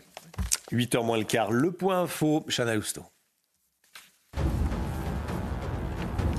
Est-ce qu'il faut un référendum sur l'immigration On vous a posé la question dans notre dernier sondage exclusif CSA pour CNews. Résultat, 66% des Français y sont favorables. Une tendance qui se confirme, peu importe la proximité politique des sondés. 52% des électeurs de gauche sont pour un référendum sur l'immigration, un chiffre qui monte à 85% à droite. L'Assemblée générale de l'ONU réclame un cessez-le-feu humanitaire à Gaza. Un texte en ce sens a été voté par une large majorité cette nuit. Sur 193 États membres, seulement 10 ont voté contre, dont Israël et les États-Unis. Et par ailleurs, un amendement américain voulant condamner, je cite, les attaques terroristes abominables du Hamas du 7 octobre, lui, a été rejeté. Et puis tous les soldats français auront définitivement quitté le Niger d'ici le 22 décembre prochain. Annonce faite hier par le régime militaire nigérien au pouvoir depuis un coup d'État en juillet dernier, je le rappelle. À ce jour, il ne reste que 157 soldats français sur le territoire. Leur départ avait initialement été annoncé pour le 31 décembre par Emmanuel Macron. Merci Chana, cette information qui tombe à l'instant, c'est ce qu'on vous, ça confirme ce qu'on vous dit depuis le début de la matinale. Hein. La commission mixte paritaire devrait se réunir probablement lundi ou mardi, donc en début de semaine prochaine. C'est ce que dit Yael Braun-Pivet, la présidente de l'Assemblée nationale. L'économie, l'économie, on va parler de la dette de la ville de Paris. On va parler d'Anne Hidalgo. Anne Hidalgo qui présentait hier son budget municipal pour l'année prochaine. L'opposition accuse la maire de Paris de continuer à creuser la dette. Mais de combien, Dominique Guillot? Avant, euh, Romain, quand on se promenait dans Paris, on voyait des petits panneaux avec les niveaux historiques de, la Seine. On peut encore euh, les voir, hein, les niveaux historiques des différentes crues. Moi, je propose qu'on remplace ces panneaux par euh, des indicateurs du niveau de la dette, parce que si ça continue, les Parisiens vont finir littéralement noyés sous cet endettement. Juste Quelques chiffres. Hein. Lorsque Anne Hidalgo a été élue en 2014, la dette de la ville de Paris était de 4 milliards d'euros. En 2024, elle atteindra 8,8 milliards. Elle a plus que doublé. Et à la fin du mandat d'Anne Hidalgo en 2026, la dette sera de 10 milliards d'euros. C'est une hausse de 150%. Avant le Covid, la dette représentait 2000, un peu moins de 2500 euros par euh, Parisien. Cette année, c'est 3774 euros. Et à la fin du mandat d'Anne Hidalgo, ce sera euh, autour de 4000 euros. Alors c'est beaucoup, mais tout est relatif. C'est 15 fois moins que le coût du voyage de la mer de Paris à Tahiti. Vous avez calculé. Face à des finances qui se dégradent, que prévoit la municipalité, Lomic Eh bien, quand vous voyez que vous n'arrivez pas à boucler votre budget, normalement vous faites des économies. C'est euh, logique, mais visiblement la logique ne fait plus partie du logiciel de la municipalité parisienne. Dans le budget présenté hier, ce sont 1,8 milliard d'investissements qui ont été décidés, 100 millions d'euros pour les espaces verts, 100 millions d'euros pour les transports. Ça, c'est plutôt bien. Mais il y a surtout des plans qui sont multipliés. La ville multiplie les plans. Plan propreté, plan compost pour 2024, plan vélo, plan de sécurité, plan piéton, plan arbre, plan climat, plan de rénovation. Autant de plans recensés euh, hier en Conseil de Paris par euh, Pierre-Yves Bournazel, conseiller de Paris euh, Horizon, qui déclarait Paris est devenu une ville très fertile, on y sème des plans, il y pousse des impôts et de la dette. Il y a quand même un plan d'économie qui avait été annoncé. 250 millions d'euros d'économie devaient être réalisés, mais là, malheureusement, c'est un des seuls plans qui n'a pas été euh, jusqu'à son terme. Eh, la situation de Paris est vraiment pire que celle d'autres villes ou pas? Alors quand on compare à d'autres grandes villes, Paris est en effet très endetté. Hein. Euh, voyez le top 10 euh, des villes de plus de 200 000 habitants. Sur les 10 grandes villes, d'ailleurs, les, plus endettées, 9 sont gérées par la gauche ou les écologistes. Et alors même si Paris cumule le statut de municipalité et de département, ça n'explique pas tout, hein. ça n'explique pas forcément euh, ce niveau d'endettement. À Marseille, par exemple, la dette ne représente que 1700 euros par habitant contre 3008 à Paris. Et puis surtout, Marseille eh bien, a ce qu'on appelle une capacité capacité de désendettement estimée à 8 ans, alors qu'à Paris, cette capacité de désendettement est passée à plus de 15 ans. Mais a priori, dans 15 ans, Anne Hidalgo ne sera plus à l'hôtel de ville pour voir ça. Merci beaucoup, Lomic. C'est une bonne idée, hein, c'est ce qu'on se disait tout à l'heure. Hein, Petit indicateur régulier de la dette, bah oui, ce serait bien bah de savoir ça se fait aux États-Unis. Où on en est, combien on doit chacun, euh, que ce soit d'ailleurs pour euh, la ville ou même pour euh, la France. Hein. On sait que le pays est également très endetté. Dans toutes les, dans toutes les grandes villes, comme ça on sait combien, combien on doit. Euh, quelle est la dette publique par, par habitant Merci beaucoup, le Guillaume. 7h49, dans un instant, la politique avec vous. Gauthier Lebret, Emmanuel Macron minimise la crise qu'on est en train de, traverser. Comment est-ce possible de minimiser cette claque, euh, grosse claque politique? On en parle avec vous, Gauthier, dans un instant. À tout de suite. La politique avec vous, Gauthier Lebret. Emmanuel Macron minimise la crise politique que nous traversons depuis lundi. Il n'y aura pas de grands changements dans les, jours à venir, Gauthier. Hein. oui, alors qu'il ne faut pas euh, minimiser. Yael Braun-Pivet, présidente de l'Assemblée nationale, vient d'annoncer que la commission mixte paritaire pourrait euh, se réunir lundi ou mardi euh, de la semaine prochaine. Donc le texte euh, de Gérald Darmanin pourrait être enterré euh, avant Noël. Ça sent le sapin pour le ministre de l'Intérieur. Alors vous connaissez la célébrissime phrase euh, du guépard, il faut que tout change pour que rien ne change. Eh bien Emmanuel Macron, c'est il faut que rien ne change pour que rien ne change. Minimiser, toujours minimisé, encore minimisé. On se demandait quand il allait nous dire ce que nous traversons n'est pas une crise. Eh bien, il ne lui a pas fallu 24 heures en Conseil des ministres hier pour expliquer qu'il n'y a pas de majorité alternative. Voilà ce qu'il a dit à ses ministres. Le vote d'hier ne révèle pas l'existence d'une majorité de substitution, mais vise à bloquer le pays. Et le président dénonce le cynisme, l'incohérence, le jeu du pire des deux partis de gouvernement qui ont dirigé le pays pendant 40 ans, à savoir le euh, PS et LR. On l'a compris très vite, dès le moment où il a refusé en fait euh, la démission de Gérald Darmanin, qu'il allait euh, minimiser le chef de l'État, puisque s'il acceptait la démission de Gérald Darmanin, il reconnaissait de facto la crise politique dans laquelle on était plongé. Donc il n'y aura pas de référendum, pas de dissolution, il l'a dit hier lors d'un dîner à l'Élysée, pas de remaniement à chaud, pas de changement de Premier ministre. Non, rien de tout ça, puisqu'il ne s'est rien passé. Il refait comme pour les retraites. Exactement, il refait comme après le 49-3 sur la réforme des retraites. Beaucoup avaient écrit à l'époque qu'Elisabeth Borne était sur un siège éjectable, sur la sellette, qu'il y aurait un, remaniement d'ampleur. Au final, Elisabeth Borne est restée et le, le remaniement fut à minima juste au début de l'été. Alors, c'est aussi l'échec du en même temps. Hein. Eh bien, Romain, la veille de cette motion de rejet que Gérald Darmanin, alors que Gérald Darmanin voulait mettre en avant le côté euh, répressif de son texte pour aller, euh, eh bien, séduire les Républicains, que disait Emmanuel Macron Il vantait le droit d'asile à la française.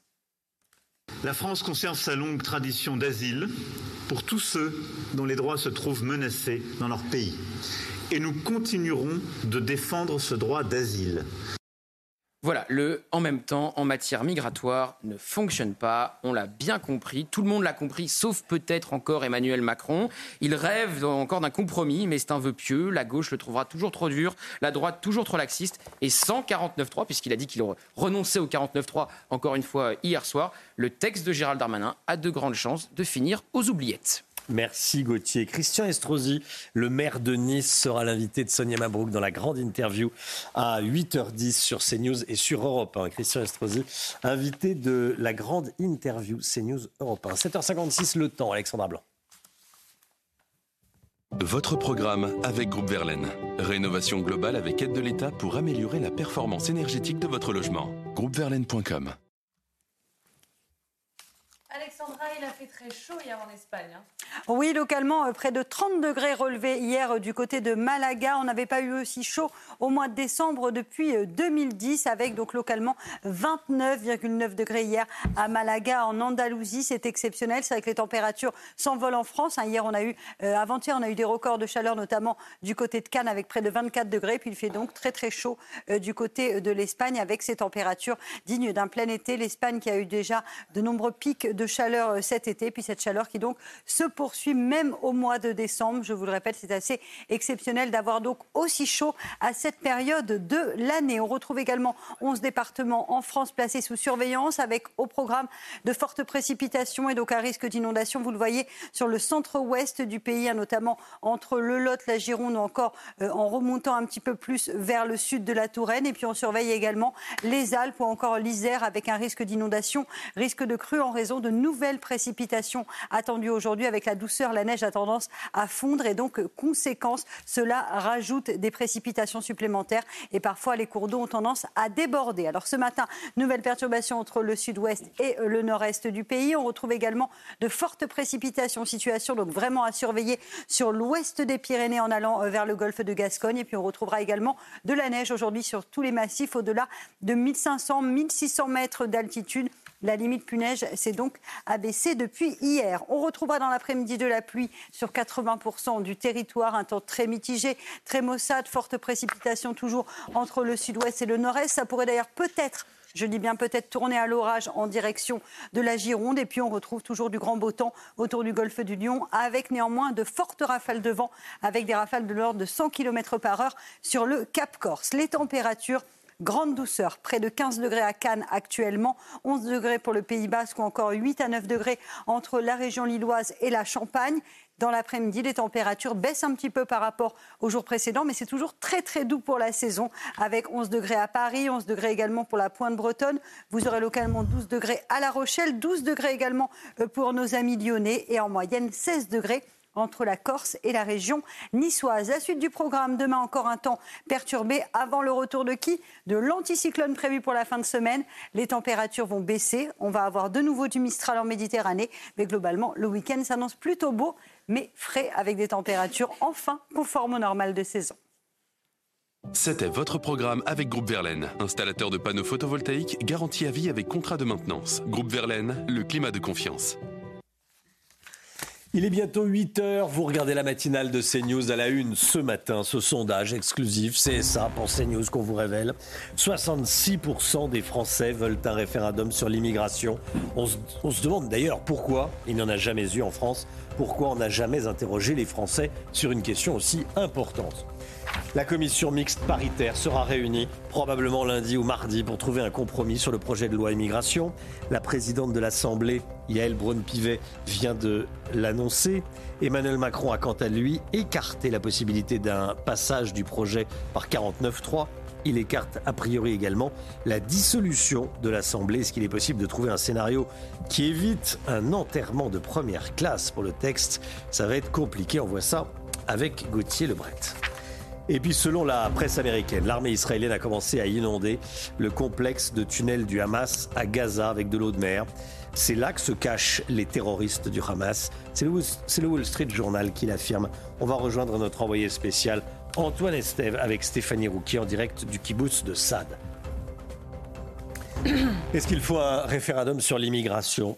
On vous a posé la question. Voici le résultat. Vous êtes 66% à répondre oui. Résultat de notre sondage exclusif CSA pour CNews, Chana. Une tendance qui se confirme, peu importe la proximité politique des sondés. 52% des électeurs de gauche sont pour un référendum sur l'immigration, un chiffre qui monte à 85% à droite. Maxime Leguet. C'est un résultat sans appel. Consulté sur la nécessité d'un référendum sur l'immigration, les Français sont 66% à y être favorables. Une adhésion, quelle que soit la sensibilité politique. Ainsi, le total de la gauche est favorable à 52% à ce référendum, contre 56% pour le centre, alors que l'ensemble de la droite approuve à 85% cette consultation des Français. Pour le magistrat Philippe Bilger, il est primordial que le peuple s'exprime sur ce sujet. Donner la parole au peuple est un fondement capital pour notre démocratie. Et il serait paradoxal que plus un sujet est important, moins il faudrait demander l'avis du peuple. Pour ma part, l'immigration est un problème un problème central aujourd'hui dans notre République, il est plus que nécessaire de donner la parole au peuple sur ce thème qui le concerne au premier chef. De leur côté, le Rassemblement national et les républicains appellent de leur vœu ce référendum. Ces derniers en ont même fait une condition préalable au vote du texte immigration. Un temps évoqué par Emmanuel Macron lors des rencontres de Saint-Denis, le président a finalement renoncé à consulter les Français sur ce sujet. Alors que va devenir le projet de loi euh, immigration? Déjà, il y a cette information que je vous donnais il y a, un quart d'heure. La commission mixte paritaire sera réunie probablement lundi ou mardi. C'est ce qu'a euh, annoncé la présidente de l'Assemblée nationale. Alors qu'Elisabeth Borne reçoit aujourd'hui les présidents de groupes parlementaires Renaissance et Républicains. Elle va tenter de trouver un, compromis. Hier soir, c'est le président de la République qui réunissait, il y a de la réunion dans l'air en ce moment. Le président de la République, lui, réunissait les ministres concernés par la loi immigration et les ténors de la majorité. Ça a duré trois heures. Ce dîner, Gauthier Lebret, le 49-3 et la dissolution semblent exclus par le président. Hein. Il y a deux réunions hein, par jour en ce moment, disons-le, Romain. Et d'ailleurs, euh, on ne l'a pas encore dit depuis le début de la matinale, mais le fait que ce soit Elisabeth Borne qui euh, reçoive comme ça euh, les présidents de groupe Renaissance et les Républicains, c'est vraiment un désaveu pour Gérald Darmanin. Hier, sur, sur cette antenne, Éric Ciotti, le patron d'LR, disait qu'il ne voulait plus parler carrément à Gérald Darmanin. Alors effectivement, la dissolution exclue, on n'est pas surpris. Emmanuel Macron n'a aucun intérêt à dissoudre. On est plus surpris sur le, eh bien, le 49-3. Il renonce à utiliser le 49-3, ce qui équivaut quasiment à enterrer le texte de Gérald Darmanin. Je m'explique.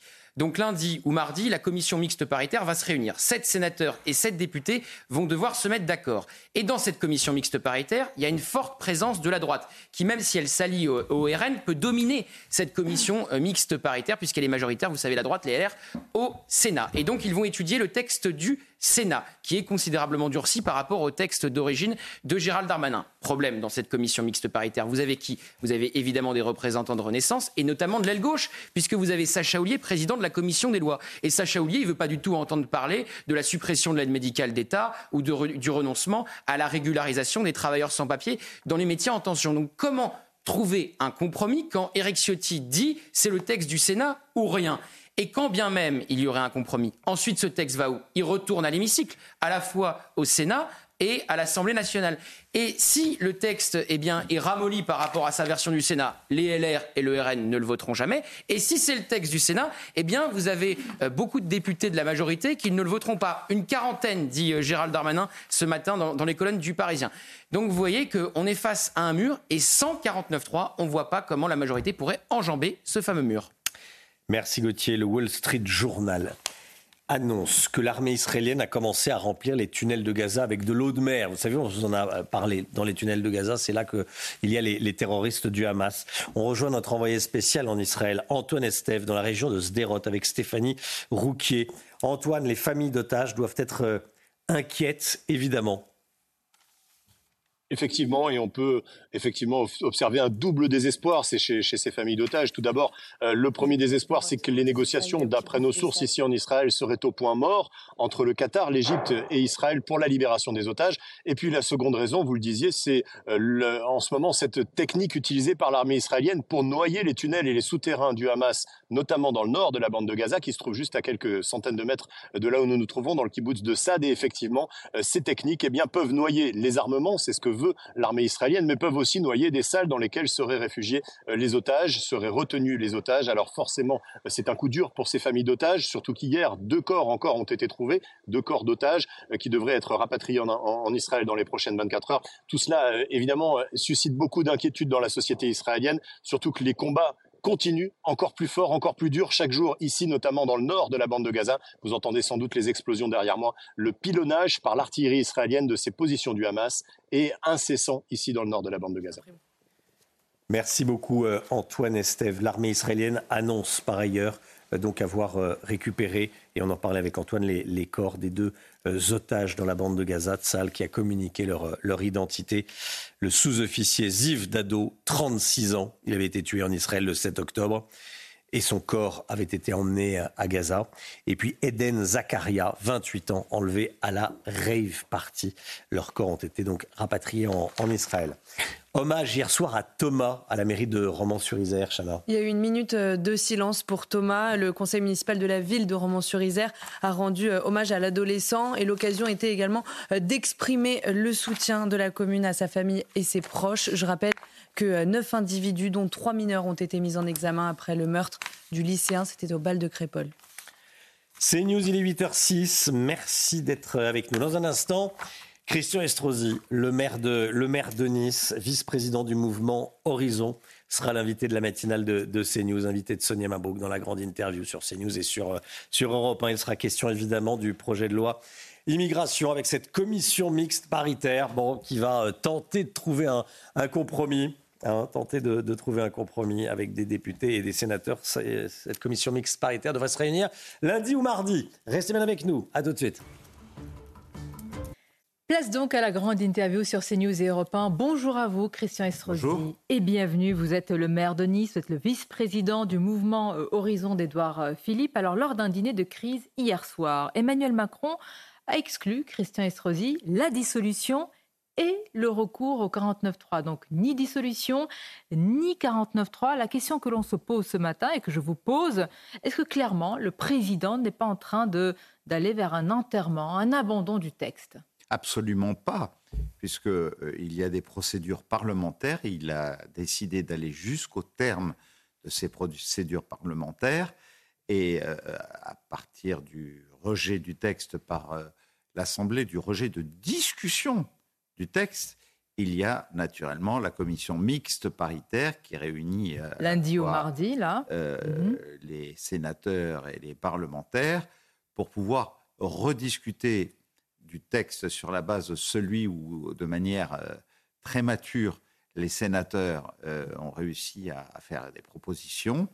Et euh, naturellement, il appartiendra à la CMP d'en décider. Alors, Christian Estrosi, vous connaissez parfaitement la composition de la commission mixte paritaire, c'est-à-dire que le texte qui va en sortir, c'est le texte tel que durci par le Sénat sur l'immigration. À vous entendre, vous, vous y êtes parfaitement favorable, mais dites-nous l'aile gauche de la Macronie. Elle va dire la même chose qu'il y a quelques jours. Non, c'est non. Mais tout ça, c'est de la politique aérienne. C'est aussi de l'Assemblée, de la démocratie. Euh, euh, moi, je, pars du principe qu'il y a eu un débat au Sénat. Il y a un texte qui est sorti.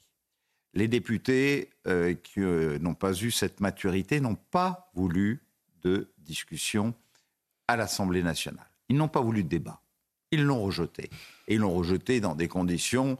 Euh, pardonnez-moi, c'est un peu fort de café pour un gouvernement qui a utilisé plus que 20 ou une vingtaine de 49.3 de dire que c'est la responsabilité des parlementaires de ne pas vouloir de débat. Euh, que, que, les parlementaires refusent le débat alors qu'ils avaient la possibilité d'amender le texte et que le ministre de l'Intérieur, que je soutiens de toutes mes forces et qui a eu beaucoup de courage tout au long de ce débat, Gérald Darmanin, ouvrait les portes pour qu'il y ait euh, des amendements de l'opposition euh, qui puissent être entendus et qui renforcent le texte tel qu'il a été sorti de commission, c'est, euh, à mon sens, une erreur majeure.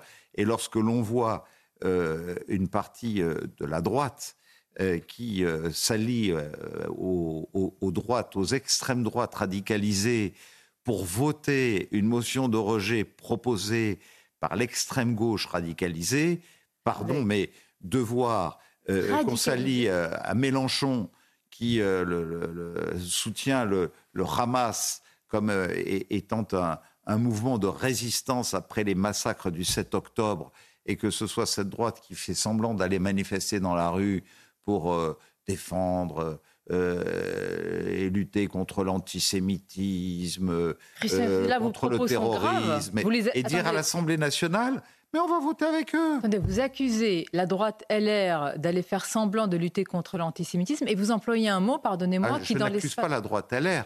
Je n'accuse pas la droite LR. Je n'accuse ni le Sénat, ni les 23 parlementaires et députés LR qui, avec beaucoup de responsabilités, ou se sont abstenus, ou deux d'entre eux ont d'ailleurs voté contre. Alors qui accusez-vous? Je, le précise parce que c'est important. Les deux députés LR qui ont voté contre sont Vincent D et, euh, également euh, Nicolas Forissier, qui sont les deux plus anciens à avoir une expérience gouvernementale. Mais pardonnez-moi, à l'inverse, qui dénoncez-vous? Parce que le mot que vous avez employé, Christian, c'est radicalisé. Il n'est pas anodin dans notre espace euh, public et l'utiliser envers un politique, c'est lourd quand même. Bah, c'est pourtant une, évidence telle que. Donc, patron des LR, Éric Ciotti est un radicalisé aujourd'hui? Il n'est pas le seul à avoir euh, adopté cette position euh, qui me paraît choquante et euh, que de refuser le débat tout simplement alors qu'il y avait une ouverture du ministre de l'Intérieur pour qu'il y ait un certain nombre d'amendements qui me paraissaient très intéressants d'ailleurs et qui pouvait rapprocher d'ailleurs le texte de l'Assemblée du texte du Sénat. Mais expliquez-nous, euh, Christian Estrosi, ce matin sur CNews et Europe 1, si on, analyse vraiment, je veux dire de la manière la plus objective possible, la position des LR, en réalité, n'y a-t-il pas une cohérence? Ils veulent un texte et un seul, celui qui est sorti du Sénat. C'est ce que demande aussi Éric Ciotti. Bah, c'est bizarre parce que euh, les sénateurs ont offert une position qui a été une, une position de débat avec un texte qui est sorti. Euh, ce débat, les députés. Détricoté par la commission des lois, totalement. Oui, mais les, ah bah, c'est pas un détail. une ouverture du ministre pour pouvoir réintroduire un certain nombre d'amendements. Euh, quand le ministre vous dit allez, venez débattre, et puis il y a un certain nombre d'amendements que je suis prêt euh, euh, à intégrer dans le texte, c'est une opportunité. Moi, je vous le dis parce que vous savez, ces débats tels que je les vois et tels que les voient les Français, ils ne supportent plus. voilà, moi je suis maire. Pardonnez-moi, la faute à qui? Non, non, mais Qui a refusé un référendum Regardez, Christian, 66% des Français sont pour un référendum. vous parlez des Français. Vous parlez en même temps que des Français des territoires que nous administrons, nous les maires. Vous êtes aux prises hein, avec l'immigration euh, dans votre ville et dans votre nous, région. Bah, dans, sur tous les territoires de France aujourd'hui, trafic de drogue, euh, délinquance, etc., c'est majoritairement l'immigration. Et encore, majoritairement. cette loi, elle est, elle moi, le trafic de drogue, c'est 78% les filières euh, migratoires clandestines tunisiennes. Et nous savons qu'en moins de 15 jours ou de 3 semaines, les policiers nationaux euh, les policiers municipaux qui mènent le combat ensemble, la gendarmerie nationale, mais aussi les magistrats, auraient pu être dotés d'armes dont ils déplorent de ne pas pouvoir en disposer, avec le texte tel qu'il était proposé par Gérald Darmanin, expulser euh, près de 4000 étrangers, expulser ceux qui euh, sont arrivés en situation irrégulière avant moins de 13 ans et qui ont commis un crime ou un délit, pouvoir euh, Donc le texte allait tout résoudre. Tenez par exemple le, terroriste qui a tué euh, le professeur Bernard, avec un texte comme celui-là, aurait pu être expulsé. Prendre les empreintes digitales. Prendre les empreintes digitales, ce n'est pas possible. N'est-ce pas indécent de dire que c'est la faute des parlementaires qui ont droit dans une démocratie de voter et d'adopter une motion de rejet, de dire que c'est leur responsabilité tout ça? Ben, je, je dis que ne pas permettre aux maires et aux citoyens français qui, à 78%, étaient pour ce texte, de ne pas pouvoir en disposer aujourd'hui, ne pas permettre aux policiers qui réclament ces mesures, aux magistrats qui réclament ces mesures pour pouvoir lutter contre toutes les filières clandestines, euh, on va régler. Que ne l'avez-vous fait avant on, va faire. Que ne l'avez-vous fait au début du quinquennat alors C'était si urgent. Notre petit jeu politicien euh, etc. Mais c'est aujourd'hui, moi je vous parle d'aujourd'hui. Moi c'est cette semaine que j'ai besoin qu'on règle les problèmes. C'est pas dans six mois ou dans un an. Les Français n'en peuvent plus, les maires de France n'en peuvent plus. Et donc euh, c'est ces petits jeux politiciens que les Français ne supportent plus et que nous les maires nous ne supportons plus. Ça s'appelle la majorité euh, relative à l'Assemblée nationale. Ça s'appelle peut-être la majorité relative, mais dans une majorité relative, il pourrait y avoir aussi des majorités de circonstances qui soient des majorités responsable. Or là, on a été sur la pire des images de l'irresponsabilité. Euh, vous parlez de, sujets euh, sérieux. Je voudrais vous en mettre un, Christian Trézier. Est-ce que la vraie question, finalement, nous sommes en train d'aborder un sujet important, qui est celui de l'immigration, mais peut-on l'appréhender sans évoquer la CEDH, la Cour européenne des droits de l'homme? On a appris récemment que Gérald Darmanin a été épinglé parce qu'il a euh, fait expulser un individu qui est soupçonné euh, d'être proche de la mouvance djihadiste et que la Cour européenne, en réalité des droits de l'homme, euh, voulait faire stopper cette procédure puisque cet individu affirme qu'il est torturé en Ouzbékistan. Hein. Proche, quand même, il est fiché. Hein.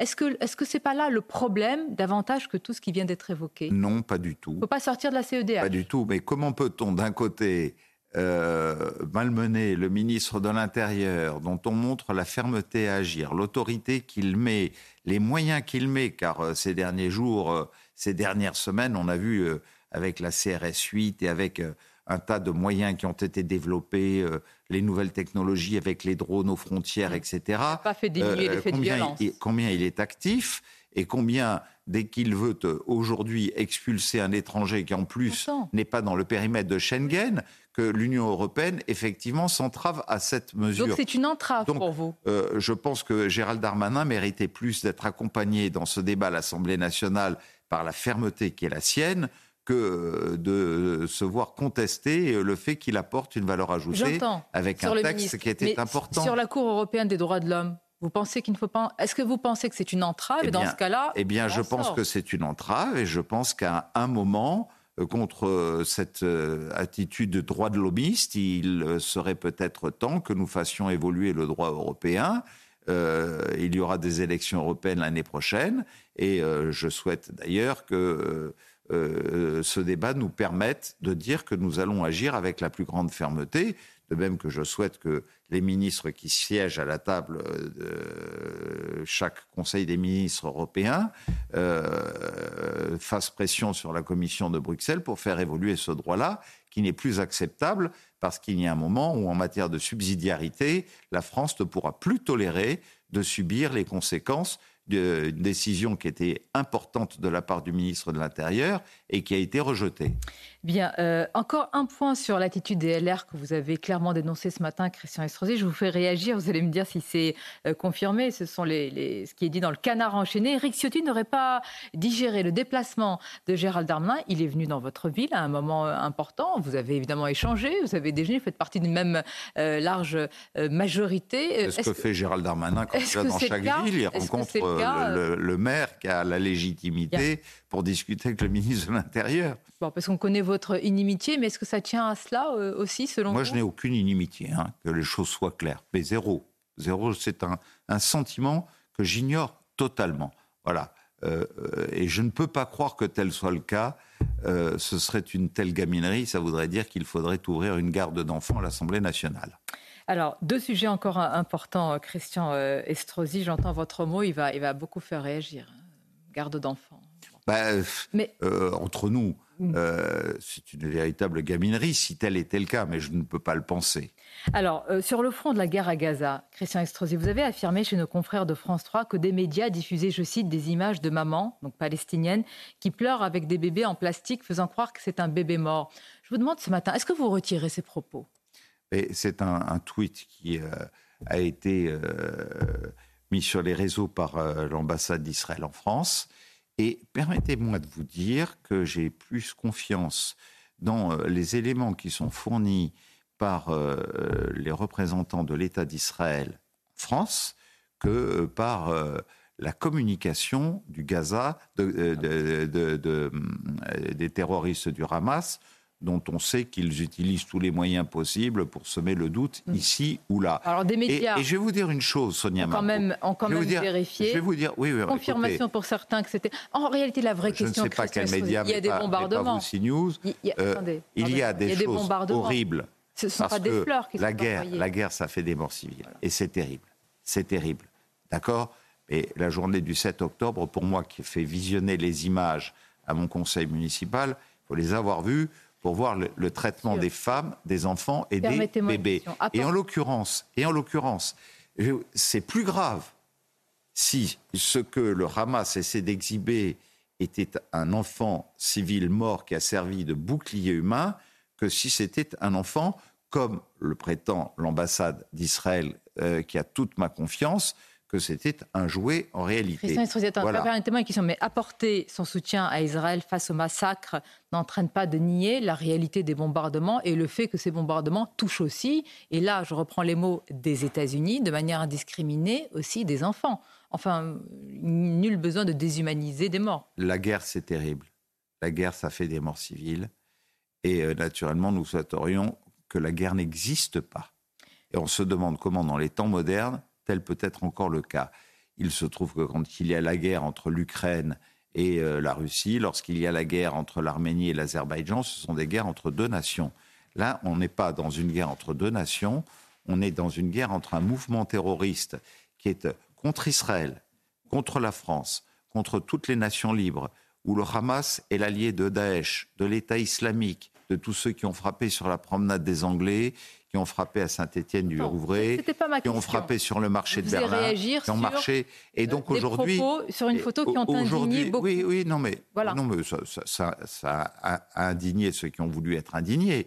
Euh, moi, je suis indigné par le fait qu'on utilise des femmes et des enfants comme boucliers humains dans des hôpitaux et euh, dans des écoles. Alors, euh, après l'expertise euh, des uns et des autres peut dire ce qu'elle veut, mais je vous dis, c'est beaucoup plus terrible si l'enfant qui est tenu dans les bras de cette maman est, une, une, vraie victime, c'est encore plus terrible. Comme il y en a des milliers, Donc ça, vous, n'excluez pas cette possibilité. Ça, mérite d'être encore plus dénoncé que le Hamas se serve des civils comme bouclier humain ces pauvres civils qui méritent d'être protégés.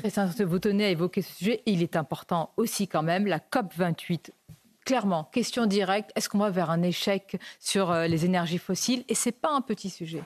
Mais on, va droit vers un, échec puisque les pays du Sud ont, refusé d'aller vers un accord sur la suppression des énergies fossiles. On a rédigé un texte à 2030, à 2040, etc., etc.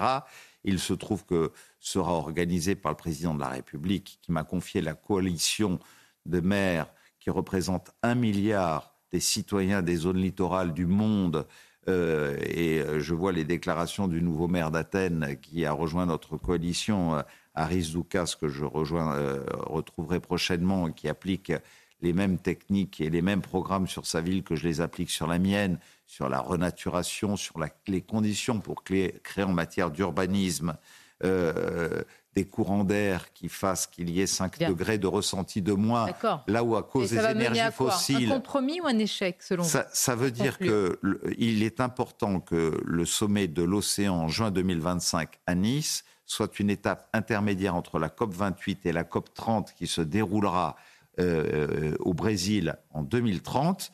Euh, j'ai d'ailleurs demandé hier au chef Raoni, euh, chez lequel je me suis rendu il y a quelques années, et que j'ai rencontré à Paris et qui a rencontré le président de la République, d'être le parrain de ma coalition des maires de la planète pour que, avec la déforestation euh, euh, en Amazonie, mais même ailleurs, qui pèse sur ce réchauffement climatique, eh bien, nous fassions aussi de la COP 30 au Brésil, après le sommet des océans à Nice, un succès par rapport à l'échec de Dubaï. Merci Christian Estrosi. C'était votre grande interview ce matin sur CNews et Europe 1. Merci à vous. Merci.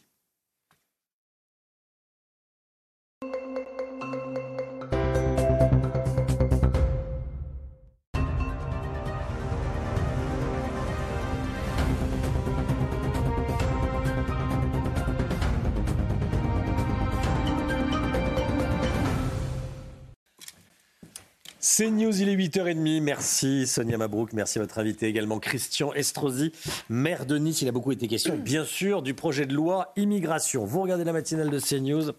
À la une, ce sondage exclusif dont on parle beaucoup, sondage exclusif qu'on vous a révélé ce matin la prise d'antenne à, 6 h 66% des Français veulent un référendum sur l'immigration. Est-ce que c'est votre cas? Tiens, on se demande d'ailleurs pourquoi il n'y en a jamais eu en France. Pourquoi on n'a jamais interrogé les Français sur une question aussi importante? L'appel à l'aide de la maire de Calais. Elle a écrit aux parlementaires de la commission mixte paritaire censée réécrire le projet de loi immigration. Elle demande notamment la réintroduction du délit de séjour irrégulier. Marc Allègre sera avec nous pour en parler. Il est délégué permanent unité SGP Police Calais et Dunkerque. Bonjour Marc Allègre, merci d'être là et à tout de suite. Des délinquants du sud et de l'est de la banlieue lyonnaise vont régulièrement dans le quartier de la Confluence, dans le deuxième arrondissement de Lyon, pour agresser, pour voler des personnes qui sortent de restaurants, de boîtes de nuit. On va vous montrer ce qui s'est passé le week-end dernier. Otages libérés ou survivants, les victimes du 7 octobre en Israël souffrent d'états de stress post-traumatique. Alors quelles sont les conséquences psychologiques de ces traumatismes? On vous donne plus de détails. Dans ce journal, on a rencontré un psychiatre. Est-ce qu'il faut un référendum sur l'immigration? On vous a posé la question dans notre dernier sondage CSA pour CNews.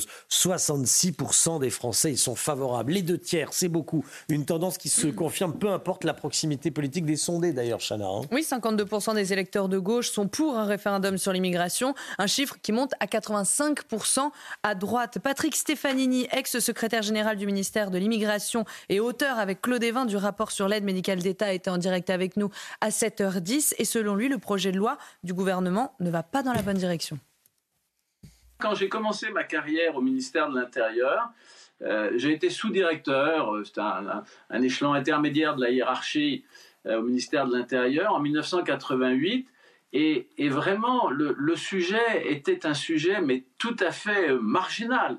Les, responsables politiques n'y attachaient pas une, très grande importance. Et un des sujets qui, qui fait aujourd'hui souvent la une de l'actualité, qui est la question de l'exécution des mesures d'éloignement, c'était un sujet dont personne ne parlait. Les, choses ont changé. Euh, la France fait l'objet depuis 20 ans d'une vague migratoire très importante. Tout ça est maintenant parfaitement documenté et, nos concitoyens ont compris qu'il y avait là un problème majeur. Oui. Patrick Stefanini, à ce jour, le projet de loi immigration, euh, il ne changera rien ou quasiment rien sur les flux migratoires. On fait que gérer la, la situation. C'est un peu pour ça que ça bloque aussi, non? Oui, mais euh, vous avez raison, Romain. Euh, le projet de loi, il améliore un certain nombre de choses en ce qui concerne les mesures d'éloignement, précisément, et il simplifie le recours, il lève un certain nombre de protections et c'est pour cela, je dirais, qu'il représente un pas dans la bonne direction. C'est un petit pas, mais c'est un pas dans la bonne direction. Mais en effet, il ne permettra pas de, maîtriser euh, fondamentalement les, flux migratoires. Il permettra de mieux gérer les phénomènes d'asile, mais, pas probablement de, de réduire le nombre des demandeurs d'asile.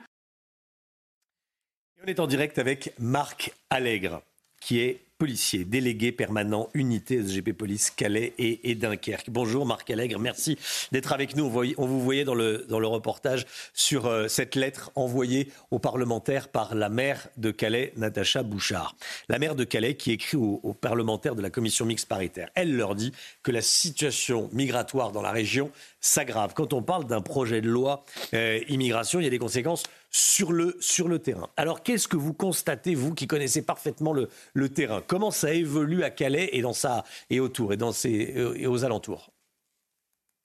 Alors sur le Calais, euh, depuis des décennies, on subit euh, l'immigration au quotidien.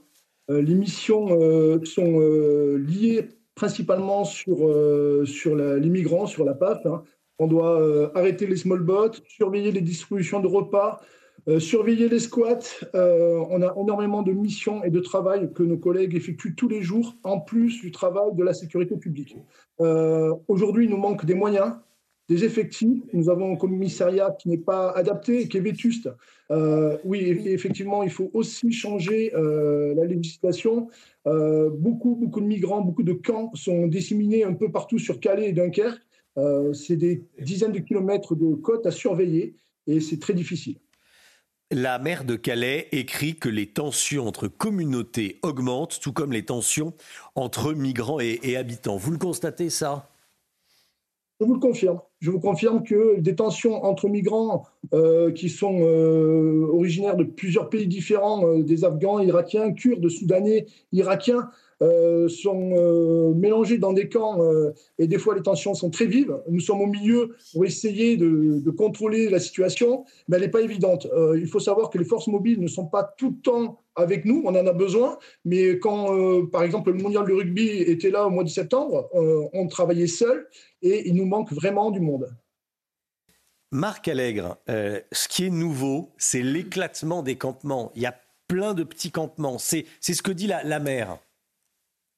Oui, tout à fait. En, 2016, on avait une jungle, les, gens étaient concentrés sur ce camp. Maintenant, c'est des dizaines de camps avec des centaines de personnes qui se trouvent autour du Calaisie, voire même au centre-ville.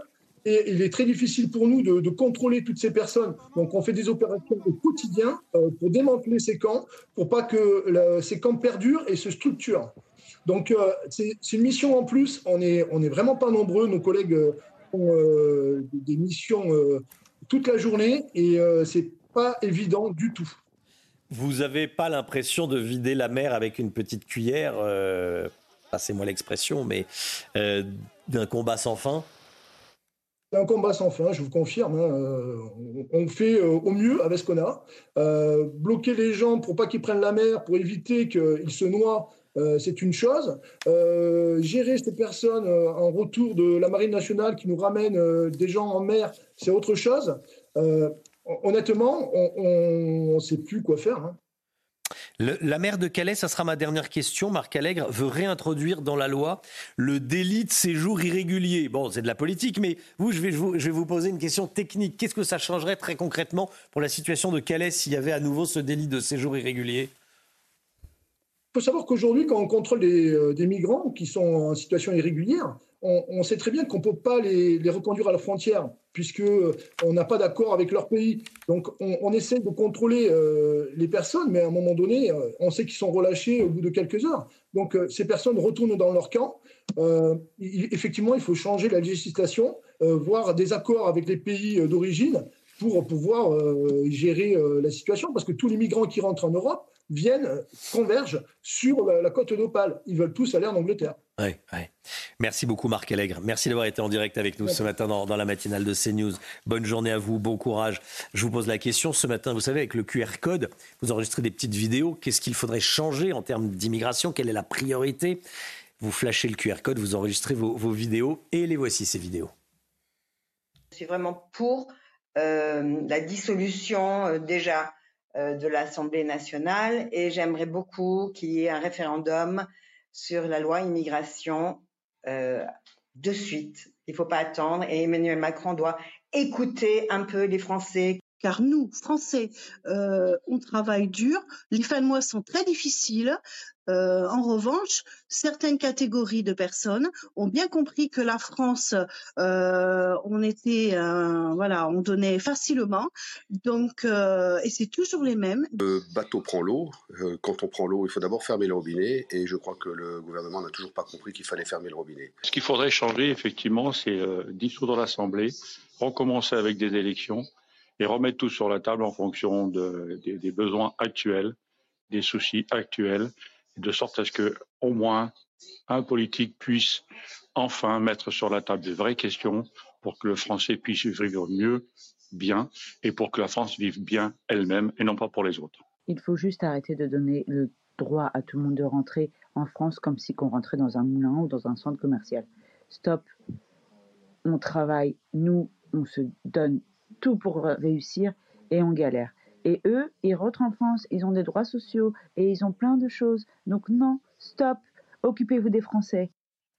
Ce qui revient souvent, euh, ce sont les aides sociales versus le, travail, versus le, salaire. En clair, le salaire qui ne paie pas assez, le Mick Guillaume. Le travail qui ne paie pas assez, plus précisément. Oui, c'est ça le peu de différence qu'il y a finalement entre euh, les aides et, euh, le fruit du, travail. Et puis aussi la question de la générosité. Est-ce qu'on a aujourd'hui encore les moyens de cette générosité? C'est ce que visiblement beaucoup de Français se demandent. Une violente agression a eu lieu dans le quartier de la Confluence à Lyon. Ça s'est passé samedi dernier. Ce n'est pas le seul incident recensé dans, ce quartier. Selon les élus de l'arrondissement, tous les week-ends, des individus viennent agresser et dépouiller les clients de boîtes de nuit très présentes euh, et très nombreuses dans ce secteur. La préfecture s'est saisie du problème. Reportage d'Olivier Madinier avec le récit de Camille Guédon et de Maxime Leguet. Des images filmant une agression en plein cœur de Lyon. Un automobiliste attaqué par une bande d'individus tente de prendre la fuite dans le quartier de la Confluence. Un problème qui est récurrent depuis plusieurs mois dans cette zone. Ça fait euh, maintenant euh, près de trois ans que l'on assiste régulièrement à des bandes euh, d'individus, de groupes venant notamment de l'Est lyonnais ou du sud de l'agglomération lyonnaise, euh, à la sortie de ces boîtes de nuit pour agresser euh, les jeunes, les dépouiller. Ça fait déjà euh, plusieurs mois que nous interpellons la mairie, la préfecture pour leur demander des moyens supplémentaires pour mettre en sécurité cette zone-là de la confluence. Pour le maire de l'arrondissement, un barriérage pour fermer l'accès à la rue la nuit est une solution à envisager pour renforcer la sécurité. La difficulté qu'on a sur cette partie de la confluence, c'est qu'il y a un seul axe. Un certain nombre d'individus qui viennent euh, les soirs, notamment les samedis soirs, euh, en véhicule, qui bloquent l'accès de cette rue. Les patrons des différents établissements, parce qu'il y en a plusieurs, sont désabusés parce que depuis trois ans, ils tirent la sonnette d'alarme. Pour faire face à cette recrudescence d'agression, les professionnels de la nuit attendent une réponse de la préfecture du Rhône qui s'est saisie du problème en organisant plusieurs réunions afin de sécuriser le quartier la guerre entre Israël et le Hamas. L'armée israélienne a annoncé avoir récupéré les corps de deux otages dans la bande de Gaza. Ça a communiqué leur identité. Il s'agit du sous-officier Ziv Dado, 36 ans. Il avait été tué en Israël le 7 octobre lors de l'attaque qui avait fait 1200 morts mais son corps avait été emmené à Gaza. Il s'agit également d'Eden Zakaria, 28 ans, enlevé à la rave party. Leurs corps ont donc été rapatriés en, Israël. Les conséquences psychologiques pour les victimes du 7 octobre, que ce soit des otages libérés ou des euh, survivants, sont énormes. Bien sûr, tous souffrent d'un état de stress post-traumatique. Oui, la reconstruction va être euh, très longue et très difficile. On a pu s'entretenir avec un psychiatre à Tel Aviv. L'un de ses patients se trouvait à la rêve partie. Il a réussi à s'enfuir. Reportage de nos envoyés spéciaux sur place, Olivier Gangloff et Régine Delfour. Il est aux alentours de 6h30 du matin, le 7 octobre, quand l'enfer commence dans le sud d'Israël. Des milliers d'Israéliens se retrouvent pris au piège par des centaines de terroristes du Hamas. Certains Israéliens parviennent à s'échapper. Beaucoup souffrent d'un état de stress post-traumatique. Michael S., psychiatre dans la banlieue de Tel Aviv, a parmi ses patients un rescapé. C'est comme si euh, euh, son cerveau lui envoyait le message il ne faut, pas rester, il faut pas rester assis, il faut bouger. Faut, faut, rester excité parce que le danger arrive partout. Et pareil, le moindre bruit sursaute, ça fait partie des, des symptômes de la stress post-traumatique, ce qu'on appelle l'hypervigilance. Parce que voilà, le, le, cerveau, il a compris qu'il a passé un danger mortel et que maintenant, il faut être en alerte. Mais le problème, c'est que cette alerte-là, c'est pas vivable. Il n'aura plus la même vie. Ça, c'est sûr. De nombreux enfants ont été retenus en otage. Certains n'ont plus de parents. La reconstruction sera longue.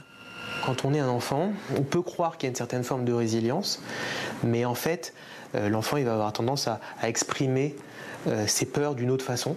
Et le problème, c'est que ces traumatismes, ça donne un stress au cerveau à un moment où ils sont en train de se développer. Donc on va voir par la suite plus d'inadaptabilité aux échanges sociaux. Donc il y a quelque chose de plus profond qui se passe. Des témoignages de viols, de tortures sur des femmes, des enfants, mais aussi sur des hommes sont de plus en plus nombreux.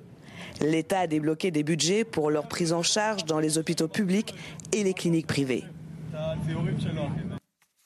Voilà un reportage signé Régine Delfour et Olivier Gangloff, envoyés spéciaux de, de CNews en, en Israël. La santé, tout de suite avec le docteur Millot. Retrouvez votre programme avec RTS Chapuis, fabricant français de brancards pour les transports sanitaires. rtschapuis.fr Brigitte Millot, on est aux confins de la chronique santé, de la chronique gastronomique. Parce que c'est aujourd'hui la journée internationale de la raclette. On en a parlé un petit peu au tout début de la matinale. L'occasion pour vous, docteur, de nous parler du fromage et de nous dire si c'est bon ou pas pour notre santé. Voilà. Déjà, on ne devrait pas dire du fromage, ah. parce qu'il y a plein de fromages différents. Il y a plus de 1000 euh, variétés différentes de fromages. Euh, donc, c'est difficile. Je ne vais pas vous énumérer les 1000 et vous dire la composition de chacun. Donc, on va dire qu'en gros, le fromage, c'est du lait, du sel, des ferments lactiques. On peut les distinguer selon leurs origines, si c'est vache, brebis, chèvre, bufflonne, mais aussi selon leur consistance. Et ça, c'est très important. Fromage frais, pâte molle, pâte dure. Vous verrez pourquoi c'est important. Euh, donc, euh, bon pour la santé, il y a plein de choses excellentes. Je ne suis pas très objective sur le fromage. Hein. je, préfère le dire tout de suite. Euh, il y a plein de choses excellentes dans le fromage. C'est riche en protéines. Des protéines, on en a besoin euh, pour notre construction de tous les éléments du corps, etc. C'est riche en calcium. Le calcium, c'est essentiel. C'est essentiel pour le développement. Notamment, euh, les enfants, leur donne des produits laitiers riches en calcium, etc. On en a besoin. Développement des os, des dents, du cartilage, des, des contractions musculaires, nerveuses, enfin, etc. Donc, très riche en calcium. C'est riche en vitamines. Il y a de la vitamine A, de la vitamine D, de la B2, de la B12. La B12, c'est pour euh, faire grossir les globules rouges. Enfin, il y a plein d'éléments très positifs, des minéraux, du phosphore, etc. Après, il y a quelques inconvénients, il faut bien le reconnaître, euh, où c'est un peu moins bon. Il y a beaucoup, beaucoup, beaucoup de lipides. Et de gras. Du gras. Euh, beaucoup de gras, et notamment de, du gras saturé, c'est-à-dire pas très très bon. Donc si vous avez des problèmes, effectivement, euh, de poids, de cholestérol, etc., c'est, il faut faire attention. Après, autre inconvénient, il y a beaucoup de sel. Euh, dans les fromages les plus salés, c'est parmesan, mimolette très salé. Donc si vous avez des problèmes d'hypertension, pas, pas de parmesan, pas de mimolette, hein, on fait attention. Donc voilà ce qu'on pourrait dire. Après, ce qui intéresse tout le monde, c'est savoir si ça fait grossir ou non. Euh, oui, euh, on a parlé du gras, donc on se demande si ça fait grossir ou pas. Alors, je, comme je vous le disais, je ne suis pas très objective. Je suis allée regarder les consommations dans plusieurs pays. En fait, euh, en France, nous sommes les plus gros consommateurs. Ça, ça viendra après. Nous sommes les plus gros consommateurs de de fromage, avec 23,2 kilos par an par habitant. Après arrive l'Italie, etc. Et je suis allée regarder les États-Unis où là, il y a beaucoup de personnes obèses. Les États-Unis, c'est 14 kilos euh, par an. Donc ce n'est pas que le fromage qui est responsable du surpoids. Les États-Unis, c'est pas connu pour euh, être le pays du fromage. Mais hein. j'essaye de. C'est pas une qualité. Oui, oui. oui. Euh... non, En fait, oui, ça fait grossir. Mais tout à l'heure, je vous le disais, c'était import- ce qui était important, c'était la consistance. En fait, pour résumer, retenez une chose. Plus c'est dur, plus c'est riche. Euh, je vais vous montrer quelques exemples de, de fromage. La concoyote, c'est la moins calorique. Pour 100 grammes, regardez C'est la très liquide, ouais. le nombre de calories bon, pour d'ailleurs. 100 grammes. Ouais. Le chèvre frais, Mmh, bon. moins calorique. Enfin, pas, peu calorique. Euh, mozzarella, j'ai mis mozzarella, mais il y a feta, il y a, il y a tout ça. Je ne vais pas vous citer encore une fois les mille fromages différents. Ouais. Mais vous voyez, on passe, on augmente. Euh, camembert, contrairement à ce qu'on pourrait croire, c'est- au milieu, quoi. Parce qu'en fait, comme il c'est mou, il y a beaucoup d'eau, en fait. Et donc, s'il y a plus de l'eau, il y a moins de gras. Donc, tout ce qui va être fromage mouillé, fromage humide, euh, ce sera moins gras que les autres. Donc, on arrive avec les pires. Euh, les basques, euh, voilà, le, le fromage basque, c'est quand même très calorique. Et les pires, gruyère, Qu'est-ce que c'est bon pourtant, le euh, tous ces Ah. fromages-là. Ouais. Alors qu'on a l'impression que non, c'est tranquille, quoi. hein. Ouais, ouais, ouais. Euh, donc voilà, ce que je voulais euh, que vous reteniez, c'est que les pâtes, euh, plus c'est dur, plus c'est riche. Ça, c'est important. Et la raclette alors? Alors la raclette, là, il y a tout un tas d'autres choses. Ah Parce oui. que quand vous mangez une raclette, vous mangez des pommes fromage, Des pommes de terre, terre, la et de la charcuterie, voilà. Alors il y a un alibi quand même, c'est le cornichon. C'est c'est quand même. Il y a un on peu de verdure. Un peu de légumes. Il y a un peu de verdure. Le cornichon. Et ce que j'ai oublié de dire quand même pour revenir sur les fromages et la calorie, ce qui va dépendre, ce qui va compter aussi, c'est la quantité de pain et le, le- le verre de vin. Parce que ça se consomme rarement. Euh, voilà. Donc, donc voilà, on peut dire que oui, c'est calorique, mais qu'en revanche, alors les recommandations pour la santé, c'est 50 grammes euh, par jour pour les enfants et les adolescents et 30 grammes par jour pour les adultes. Euh, j'ai essayé de trouver l'équivalent, c'est pas évident parce qu'il y a des fromages à pâte dure et à pâte molle, mais c'est l'équivalent d'une petite boîte d'allumettes, quoi. Euh, je sais pas qui s'en contente. Après, ce qu'on peut se dire, c'est qu'une bouchée suffit à donner le goût de, de tout le fromage en entier. Donc, euh, il faudrait se contenter d'une bouchée, d'un petit morceau. Et vous vous souvenez de la phrase du général Comment voulez-vous gouverner un pays où il existe 258 variétés de fromage? Voilà, il y en a de beaucoup plus depuis, ouais, ouais, ouais. Merci Mais beaucoup, docteur la Millot. Le fromage, c'est où on veut, quand on veut, non. Si on a des problèmes de, poids, on fait attention quand même. Mais c'est bon. Programme avec RTS Chapuis, fabricant français de brancards pour les transports sanitaires. rtschapuis.fr On pourrait en parler. euh, Ah ouais, c'est on va se mettre à table. On mettre Ah oui. devant un plateau de fromage. Et puis le matin, peut-être ce serait aussi. bon. Et Ah oui. un plateau de fromage devant l'heure des pros. Voilà, hein, c'est un joli programme. Dans un instant, c'est l'heure des pros avec Pascal Pro et tous ses invités. On se retrouve demain matin. Et dans quelques secondes, c'est la météo. Belle journée à vous sur CNews.